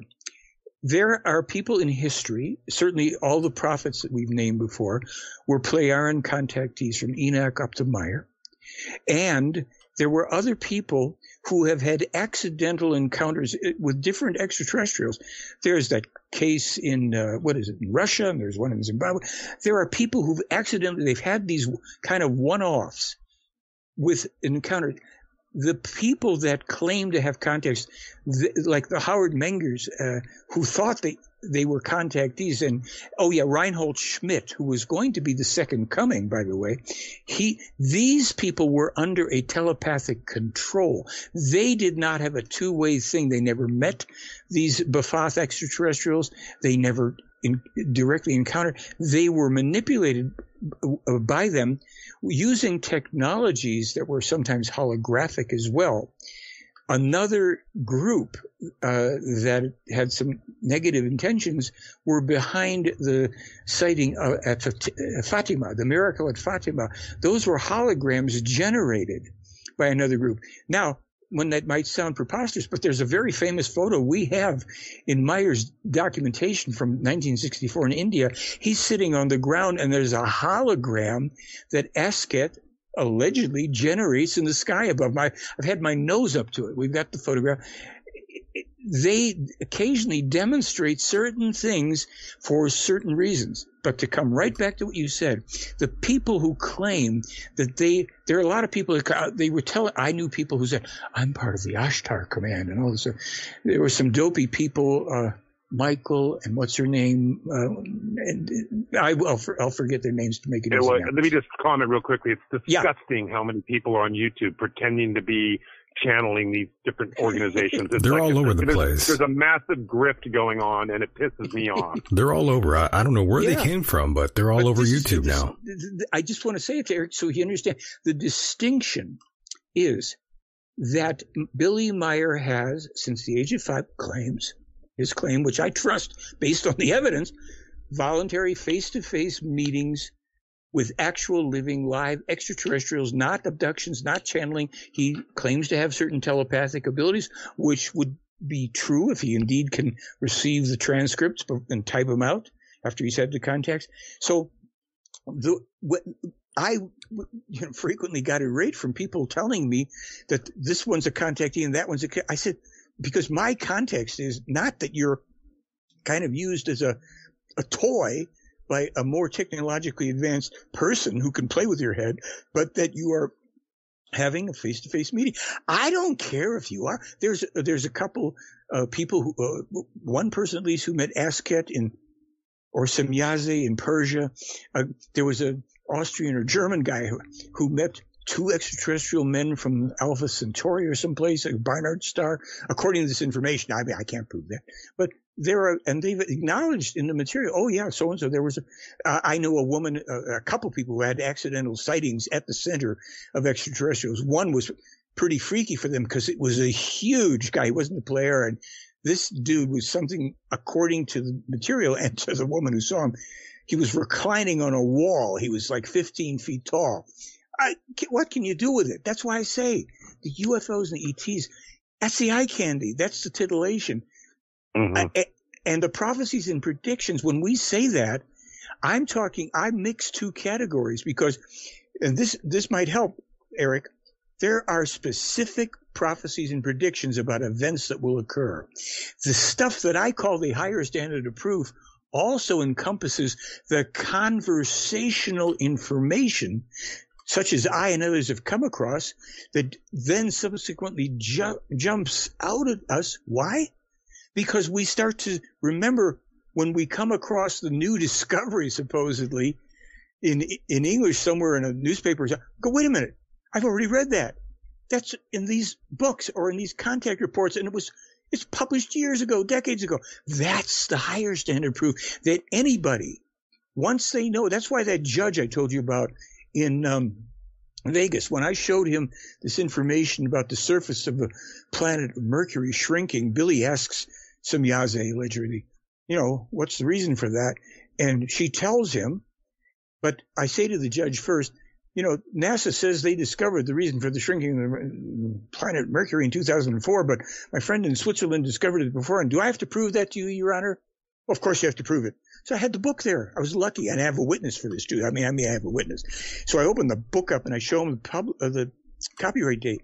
I said, Your Honor, you see this date here? Yes. And he focuses in, and I go into the book more, and I see, you see the date on the conversation here? Yes. And where this guy Billy says, I've always wanted to know the reason for the contraction of the surface of the planet Mercury. And she says, Well, that's not hard. It's because of the metal core. I said, Your Honor, that's the conclusion that uh, NASA says they discovered in 2004. Who prevails in your courtroom? He says, You do. How much is the book? How much is the film? See, people, and you know this, and I'm sure everybody in the CIA knows this. Every lawyer and every judge, they know. Ironclad legal standard of proof of first publication doesn't mean it's true. We get to that. First publication, copyright. Anybody have a copyright preceding this? No. That's your first publication.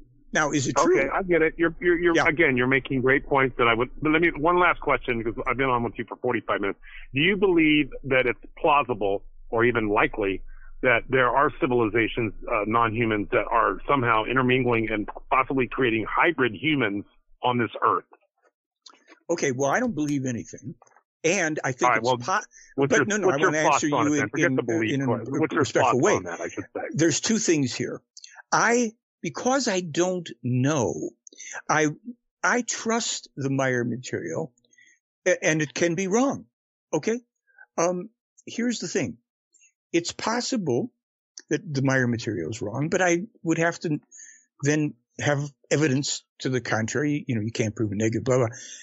They've specifically answered that several times because Meier goes through. There are about 14 types of human non uh, human looking, if you will, in the sense of we could say uh, having other characteristics, including reptoid or insectoid, plantoid, all sorts of. They describe. I and I don't know if that's true or not. I can't prove it. I trust that they're describing something that they they're saying is real and true.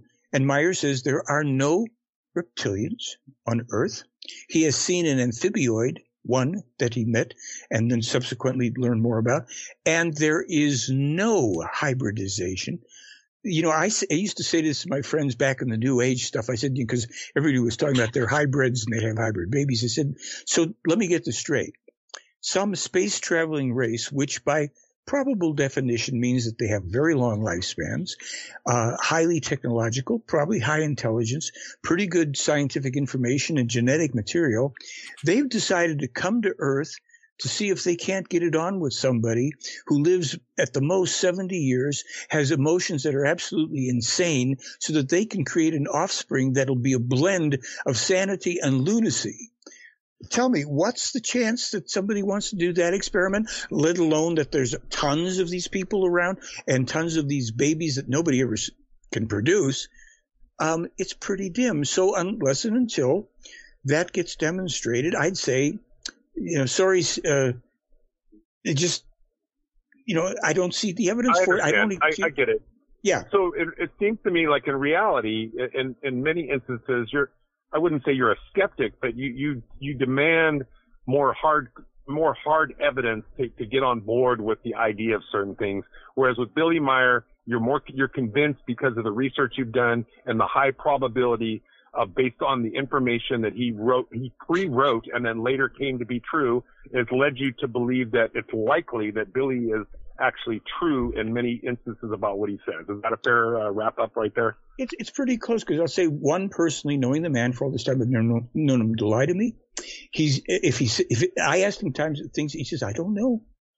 And I asked him even something about the Plejaren because it was kind of interesting. He says, "No, they don't know that either, and the human be- mind will go crazy trying to figure it out because it's far be it is just not uh, known to human beings. I don't know if it'll. He would say things. I don't know if that'll ever happen or whatever. But so here you said an interesting thing though in your statement that um, I require you know this hardcore evidence. It's only that's why I say I have the same standard. Billy Meier not only could did he produce hundreds, present, I could say, however you want to put it, hundreds of beautiful, still irreproducible UFO photos. And I mean that, I don't mean that somebody can't make a model and make a, a photo that, except when you t- test a photo, you come up with a model and you don't come up with models when you test Meier's right. photos or his films or anything. He produced all this evidence. He gave it away to the, this is so important. And the, the, the uh, guy, the investigator Tisk, I think he made this point. He says, look, he says, I know about crimes and, and frauds. He says, I don't know of criminals that are that confident that they've created a fraud that they're going to turn around and put fraudulent evidence in your hands to try to prove themselves innocent. He says, this man voluntarily turned over UFO photos, films, video, sound recordings, metal samples freely. He and 16 other people took what was state of the art lie detector tests at the time. He did, did whatever. And when they when Meier was offered, uh, and this uh, Stevens told me this one, and so did Lee and.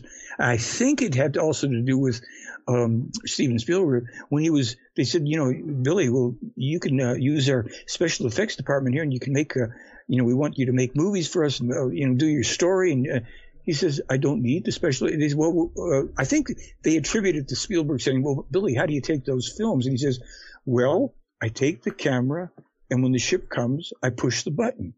You know, uh, it's it's. Yeah, I mean, here's here's the last comment, yeah. and then I want to get off it. I, I just uh, okay, uh, you're you're older than me, and you're more you have more knowledge. There's no doubt because you've been on the you've been in this uh, field for much longer. But what as a as an observer, my only suggestion would be if, if if you could look for corroboration, I think it would help your case. If you're trying to present Billy Meier as as the case that you believe he he is, I think you would, it would help you to look for corroboration and not just solely focus on Billy Meier. That's my only suggestion well, to you. That's I've all. done this. And I won't be, and I won't be an asshole to you anymore after this.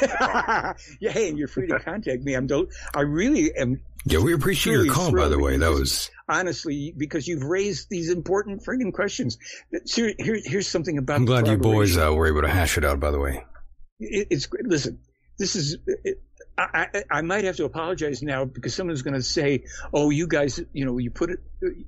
This was a setup. It's not a setup. This is a genuine person. He no, has. this is not a setup. Michael knows me. He knows I'm a, I'm a hard ass, and he knows that I don't fuck around. So I just want to. I want to be able to put the name and everything together too, so I can just say, "Oh, Eric, this, you're this," because actually, at this point in my life, I'm almost 80. I know all these Erics. You know, I mean, honestly, I know uh, Freds and Michaels are coming out of the woodwork. Okay, so here's the thing about the corroboration. This is the beauty of it. I have a whole page on my old website where I put Billy Meier published this, and then I put corroborated underneath that. What do I do to corroborate it? I use JPL. I use NASA. I use all these scientists, discoveries, doctor, anybody that, and any source that has credibility and cachet in the world. And because they're all post corroborating Meier, it's like, it's retro peer review. Because, well, has he had peer review? I said, Meier doesn't have a peer, but here's how it's all peer reviewed. And then you've got you've got people already. Oh, this is brilliant. Um, Gary Kinder wrote a book called Light Years, and he interviewed these people like Neil, um, not Neil, David Froning, who uh, from McDonnell Douglas, who shared my space, the astrophysicist. Um, he interviewed Michael Malin from the Mars mission. He interviewed Robert Post from JPL. He interviewed uh, IBM Marcel Vogel. He interviewed um, oh the guy uh, Nils, not Nils Rognerud, but another, I met Nils Rognerud, a sound analyst, but another Steve Ambrose. He got all of these people to give their opinion that they signed off on in a book. The publisher would yeah. not publish the book until he did. All of them basically are authenticating this, and then you've got corroboration. You've got Gordon, uh, you know, the astronaut, who's, I mean, it's just like, and, and Joe Tisk says to everybody, you don't need an expert. Here, walk through these steps. You can corroborate it for yourself. So it's all there. This yeah. is what I beg. Yeah, I agree. The information is there. And when you mentioned Ambrose, one last comment is uh, I watched a there's a channel on the Plex P L E X app uh, called Space Channel, and Ambrose did an interview recently because he retired from uh, Lockheed Oh. Martin, I believe it was. That uh, they the girl asked him a question, and the way he answered the question was, "Well, we're not." wh- When he said, when she said, "How far into space are you looking?" He says, "Well, I don't know about space, but we're looking into dimensions." And I Uh-huh. thought that was very telling because Yes. you know people are not sure if dimensions are real or not. But here is Ambrose now retired saying that we're looking in dimensions. That was an eye opener for me. the Meier material, you might, they talk about the breakthroughs that terrestrial scientists are having or will have and what they can't yet help them with because it would be used for weapons and stuff. They talk about certain things pertaining to different dimensions and time space configurations, which are above my pay grade. That's not what I know much about. And other things. Uh, this is, it's, there, they have impulsed many people in science fields, they stopped because some of them started to try to turn things like the Germans did into weapons, but they impulsed uh, primarily medical people. And they've explained things to lay out enough thread.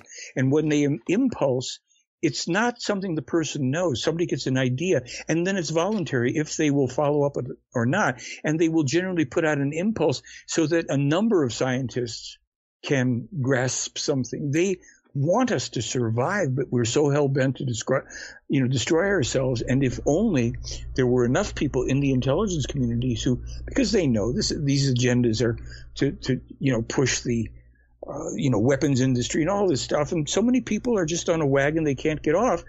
And unfortunately, they take s- humankind with them. This, and then if it's true, I don't believe it. If and it's I don't true. disbelieve. Yeah, if it's true that reincarnation is a fact of life, we will all have, uh, because cause and effect is, we will all have the opportunity to taste the fruits of our labors in different lifetimes and not know who we were in the past, for better or for worse.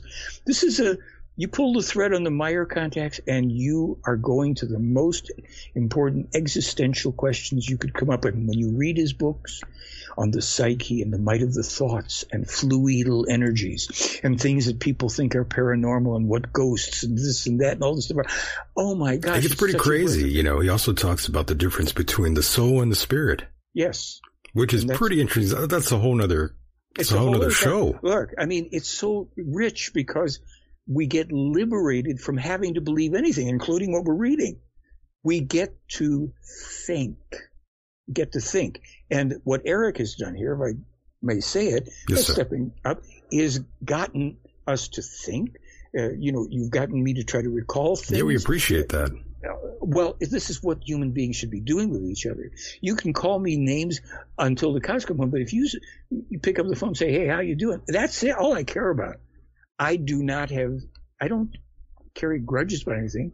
I, literally, truly, I offered to a, a skeptic who ended up lying about my list. I said, "Why don't we work together on this?" Was way back in the silent revolution of truth. I gave him a whole segment in the film to try and prove his case. that Meier was hoaxing.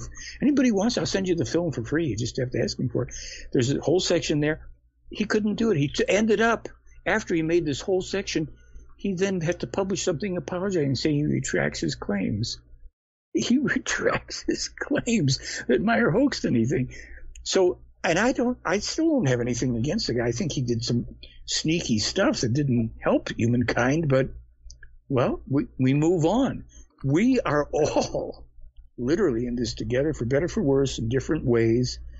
You know, we'll have different experiences and all this stuff, but this is humankind.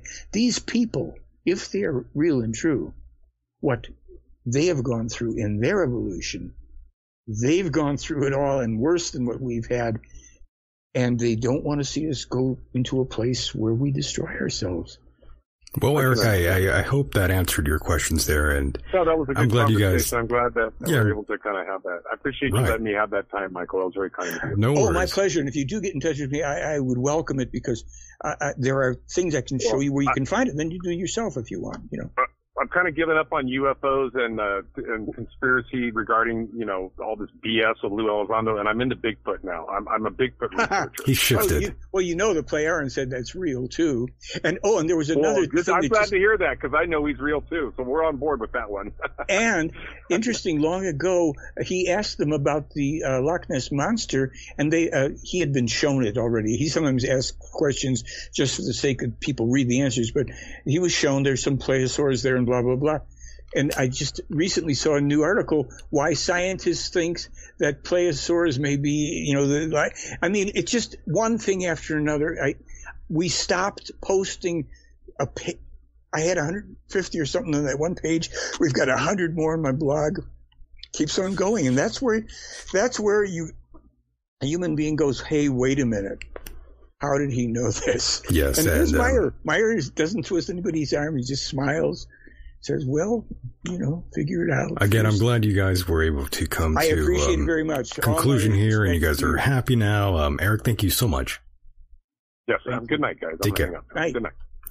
Well, that was a great call, and of course, I'm seeing all this talk in the chat room about AIDS and monkeypox, and sure enough, Yeah. Billy Meier actually predicted AIDS. Oh yeah, long ago. He explained it, and you know, of course, then people made a silly conspiracy out of it that wasn't. And uh, this was an originally a uh, virus that, uh, in its original form, was carried by a green-tailed monkey spe- species in Africa. There were sodomitic, or, or I hope that's the right. I won't go trying to work that one out any further. There was sodomy between human beings and monkeys. Then between those people, because the virus was taking hold and mutating in humans, passing it to each other, and primarily it started being passed in that way. Now people can start to tell whatever they believe from conspiracy theories online. You're free to do that. Sure. We- this here's a kicker for people that don't know in the Meier material. The origin of the coronavirus here that turned into COVID goes back to the mid 70s when a dis completely humiliated, let's put it, they, and discredited American went to China and met with Mao Zedong, the leader, for the purpose of creating a pathogen that he could then have directed against the American people to whom he had nothing but ill will because he was so angry at having been forced out of the presidency. Richard Nixon, not Bill Gates, Richard Nixon, Mao Zedong, and the evolution of this, it led to Meier publishing information in 1989 foretelling the coming of a lung epidemic coming out of a uh, bioweapons lab in Guangdong, China, that occurred then, all those years later, uh, what, what was it, 14 years later, whatever it was, uh, when the SARS came out of it, and then Meier also in November 2019 explained that this was a new iteration of the virus. It was developed in that lab in Wuhan. It was an accidental release, which of course made perfect sense. Uh, this, it wasn't being done with the knowledge of the Chinese government. This was a secret lab, and I'm going to guess it was CIA. Uh, it was a secret lab, and just like they've been finding them in Ukraine, and it escaped when these uh, lab technicians caught it and went out into public, and then they get infected. They're spreading it. They're dying, and the Chinese are dropping like flies all over. It, it never got deliberately developed, delivered, pardon me, to the American population in the way foreseen and intended by Richard Nixon and to Mao Zedong. You know, I was kind of disappointed that I didn't, we didn't get to actually see people dropping in the streets when um, it first happened. You know, we're watching all those videos that came from the CCP on Twitter. You're seeing these people, yeah, you're seeing these They people. were dropping. Yeah, they were dropping, but we never saw that in America. Yeah. It makes me wonder if those videos were, you know, manufactured. Don't know. I, I can just tell you We that can only speculate. there are more things coming, and some of them will fit in with what conspiracy theorists think is happening now that isn't quite yet. But there's a lot coming. The American people, or Billy Meier was very clear about this. I'll just say this last thing, and you probably had enough. Yeah, we should probably, night. yeah, we should Yeah. probably end it soon here. I had no idea it would go this long. I mean, In 2006, I was visiting Billy Meier in Switzerland. Out of the blue, I wanted to know the answer to this question. Billy, was the Iraq War fundamentally about oil? oil, right. No. Meier's very precise. Puts his finger up in the air. fundamentally, he stops. It was about your dollar, and if things go a certain way, you may as well roll cigarettes with your paper money. Now, they are going that way, and in 2017, he foretold what's coming. And by the way, Bitcoin is, is going to crash terribly. It's already indicated, but he published that years ago too. It's just a get rich quick scheme. And if there's going to be a digital currency, believe me, it won't be in the hands of private parties. But don't believe me. I'm sorry I said that. Yes, don't believe them. But, Just find out yourself. But Meier published a lot of information about the coming uh, global financial crash, and uh, he also said that uh, the American people will be dispossessed, and the government will turn the police and the military against the partly heavily armed populace, the American people dispossessed. So watch out who or whatever you think you're voting for and whatever you think is going to save you. Um, the future here is not bright and shiny. And if it could have been changed, that's fine. It can be changed in small numbers for small people. Those who wake up and decide to smell the coffee and start maybe studying some stuff. That's absolutely, absolutely, and hopefully Billy Meier is wrong. He's been talking about World War Three um, yeah. going down. Let, let's hope that doesn't manifest. He's not the first prophet to describe it. That's true. Enoch or Enoch, and after Enoch, Jeremiah. Let's hope they're all wrong. Well, Jeremiah was very specific about it as well. What becomes of this country? And okay, let's hope they're wrong, but let's do also uh, a little more than hope or believe or anything else. Let's think and be moved by human, you know, curiosity, recognition that this is truly about love, peace, freedom, and harmony for people. There is a worldwide peace meditation done a few times a month. It's done by the ETs on our behalf as well. That's the information. Anybody wants to contact me, they can get a free film and they can learn more about this. And if they don't want to contact me and they just want to go to the blog, or the website, theyflyblog.com. Party on down, have a good time, and ask questions, pose challenges. My, think. Michael's all about it, ladies and gentlemen. Um, please go to theyflyblog.com for any more, um, for, for more information. And if you have any more questions, please go there. You could contact Michael yourself and it'll be a good one. And Mr. Horn, I do want to thank you so much for being a part of the program. You know, it's always it's always an honor and, you know, it's a big, it's a big deal for me. You know, I've been hearing you since, I've been hearing you since I was a since little kid. Since you were a child. Since I was a little kid, you know, when you were talking to Art Bell. And that's why you call me Mr. Horn. That's right. Oh, only my child should call me Mr. I, Horn. I know it's a habit, but you know, I, I admire you a lot, Mr. Horn. Mr. Decon. Yes, and I have a lot of respect for you.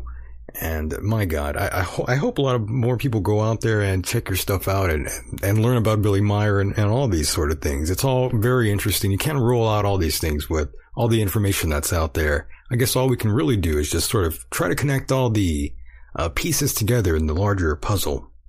Yeah, and they can look on YouTube for my my my channel is called They Fly. I think it shows as one word there. They Fly TV separate TV. And I thank you for this, this opportunity because um, I tell you, this this turned into, for me, just a very gratifying experience. I know it was fun, right? We took some yeah, calls. we're talking and... to each other as people. This isn't any hierarchical thing whatsoever. I want people to know about this and then do with it whatever they want to do. That's all I could ask for. It. Go find out and then the, Billy Meier talks about a snowball rolling down a hill, gathering, gathering momentum and mass that will take place slowly over time as the people learn and liberate themselves from beliefs, from religion, from politics, from any kind of enslavement where their own true power comes. And that which is called the secret sciences is once again revealed to us through the spiritual creation energy teaching. Nothing to believe, and you get your own life back. As Billy said, the human being is the smith, the person who forges their own destiny, nobody else. So there we are. I thank you for Love this that. opportunity. Yes, sir. Thank you so much, and we'll do this again very soon, my friend. Let's be sure to do that. You got it. Thank you. Take care, Mr. Sorry. Horn. Take care, Mr. Decon, and everyone. Salome. Good night. Good night. And there he goes, boys and girls. That was my guest, Mr. Michael Horn. And of course, I want to thank all of you out there for hanging out with me this evening. We were on for a very long time, almost close to four hours, nearly. That's a long time. It's a very long time. And thank you to Eric for calling in. And everyone else who called in, Anthony and Steve out there in Canada. And that other gentleman who called in, we appreciate all of you out there. And of course, those of you who didn't get in today, uh, we'll be back. We'll be back again and we'll do it again. And you can always call in. We love to hear from you. Save that number 424 666 2425. Put it on your cell phone. Write it down on your hand. Write it down on a notepad on your computer or cell phone, whatever, whatever you got. And definitely let us hear you. We'd love to hear your little voice. We would love that. And of course, special thanks to uh, the mods out there doing very, very well. We appreciate you. Thank you, Jesus Christ. You saved us from all the demons out there in the chat. Um, I, I'm, I'm joking. We don't really have demons or anything like that, but, uh, and the mods really don't really do anything either. Uh, those wondering, no, they stay back and let us all sort of, uh, have, have a good time here and, uh, flow like water. Pretty true. We just like to let it all loose here. And that's what we do. We do things a little bit different here. And hopefully tonight, those of you that are new will catch on and join us here. We talk about crazy things here on this program. We really do. Sometimes we are more serious and sometimes we are not very serious. Regardless, I want to thank all of you out there for hanging out with us here tonight. You can find this program on iTunes and Stitcher and all those other all those other uh, venues out there. Just search the Michael Decon program and you'll find me. You can even say my name three times in a dark room in front of a mirror, and I might even show up. It's true. Try it. Try it tonight. And once again, don't forget, if you are a hardcore fan of this program, and I say that with quotation marks, if you are a hardcore listener out there, please go to patreon.com forward slash Michael Decon, and uh, that is where you'll find exclusive content. And of course, that's just for the hardcores out there, the very hardcores. Please go to michaeldecon.com for further information, folks. That's where you want to go. It's all there. michaeldecon.com. And uh, the chat room was amazing tonight. I was entertained by all of you. You guys were great. You really did a good job out there. So once again, that's michaeldecon.com, patreon.com forward slash Michael Decon. International listeners out there, thank you so much for hanging out with us here. And the first time listeners out there, I hope you enjoyed this one. It was a wild one, and that's how we do it here. It's a bit of a rattlesnake every now and then. So I'm glad you guys sort of witnessed all that go down.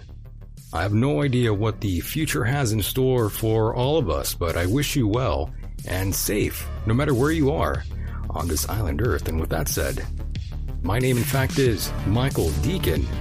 By the way, in case you forgot, yes, it's Michael Decon. And with that said, the world is a mysterious place, and life itself is a mystery. Until next time, good night, everybody.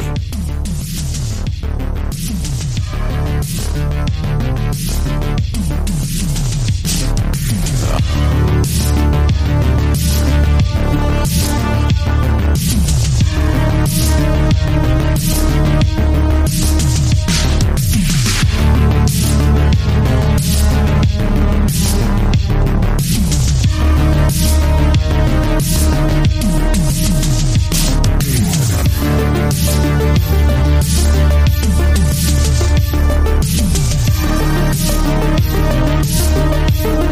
back. Thank you.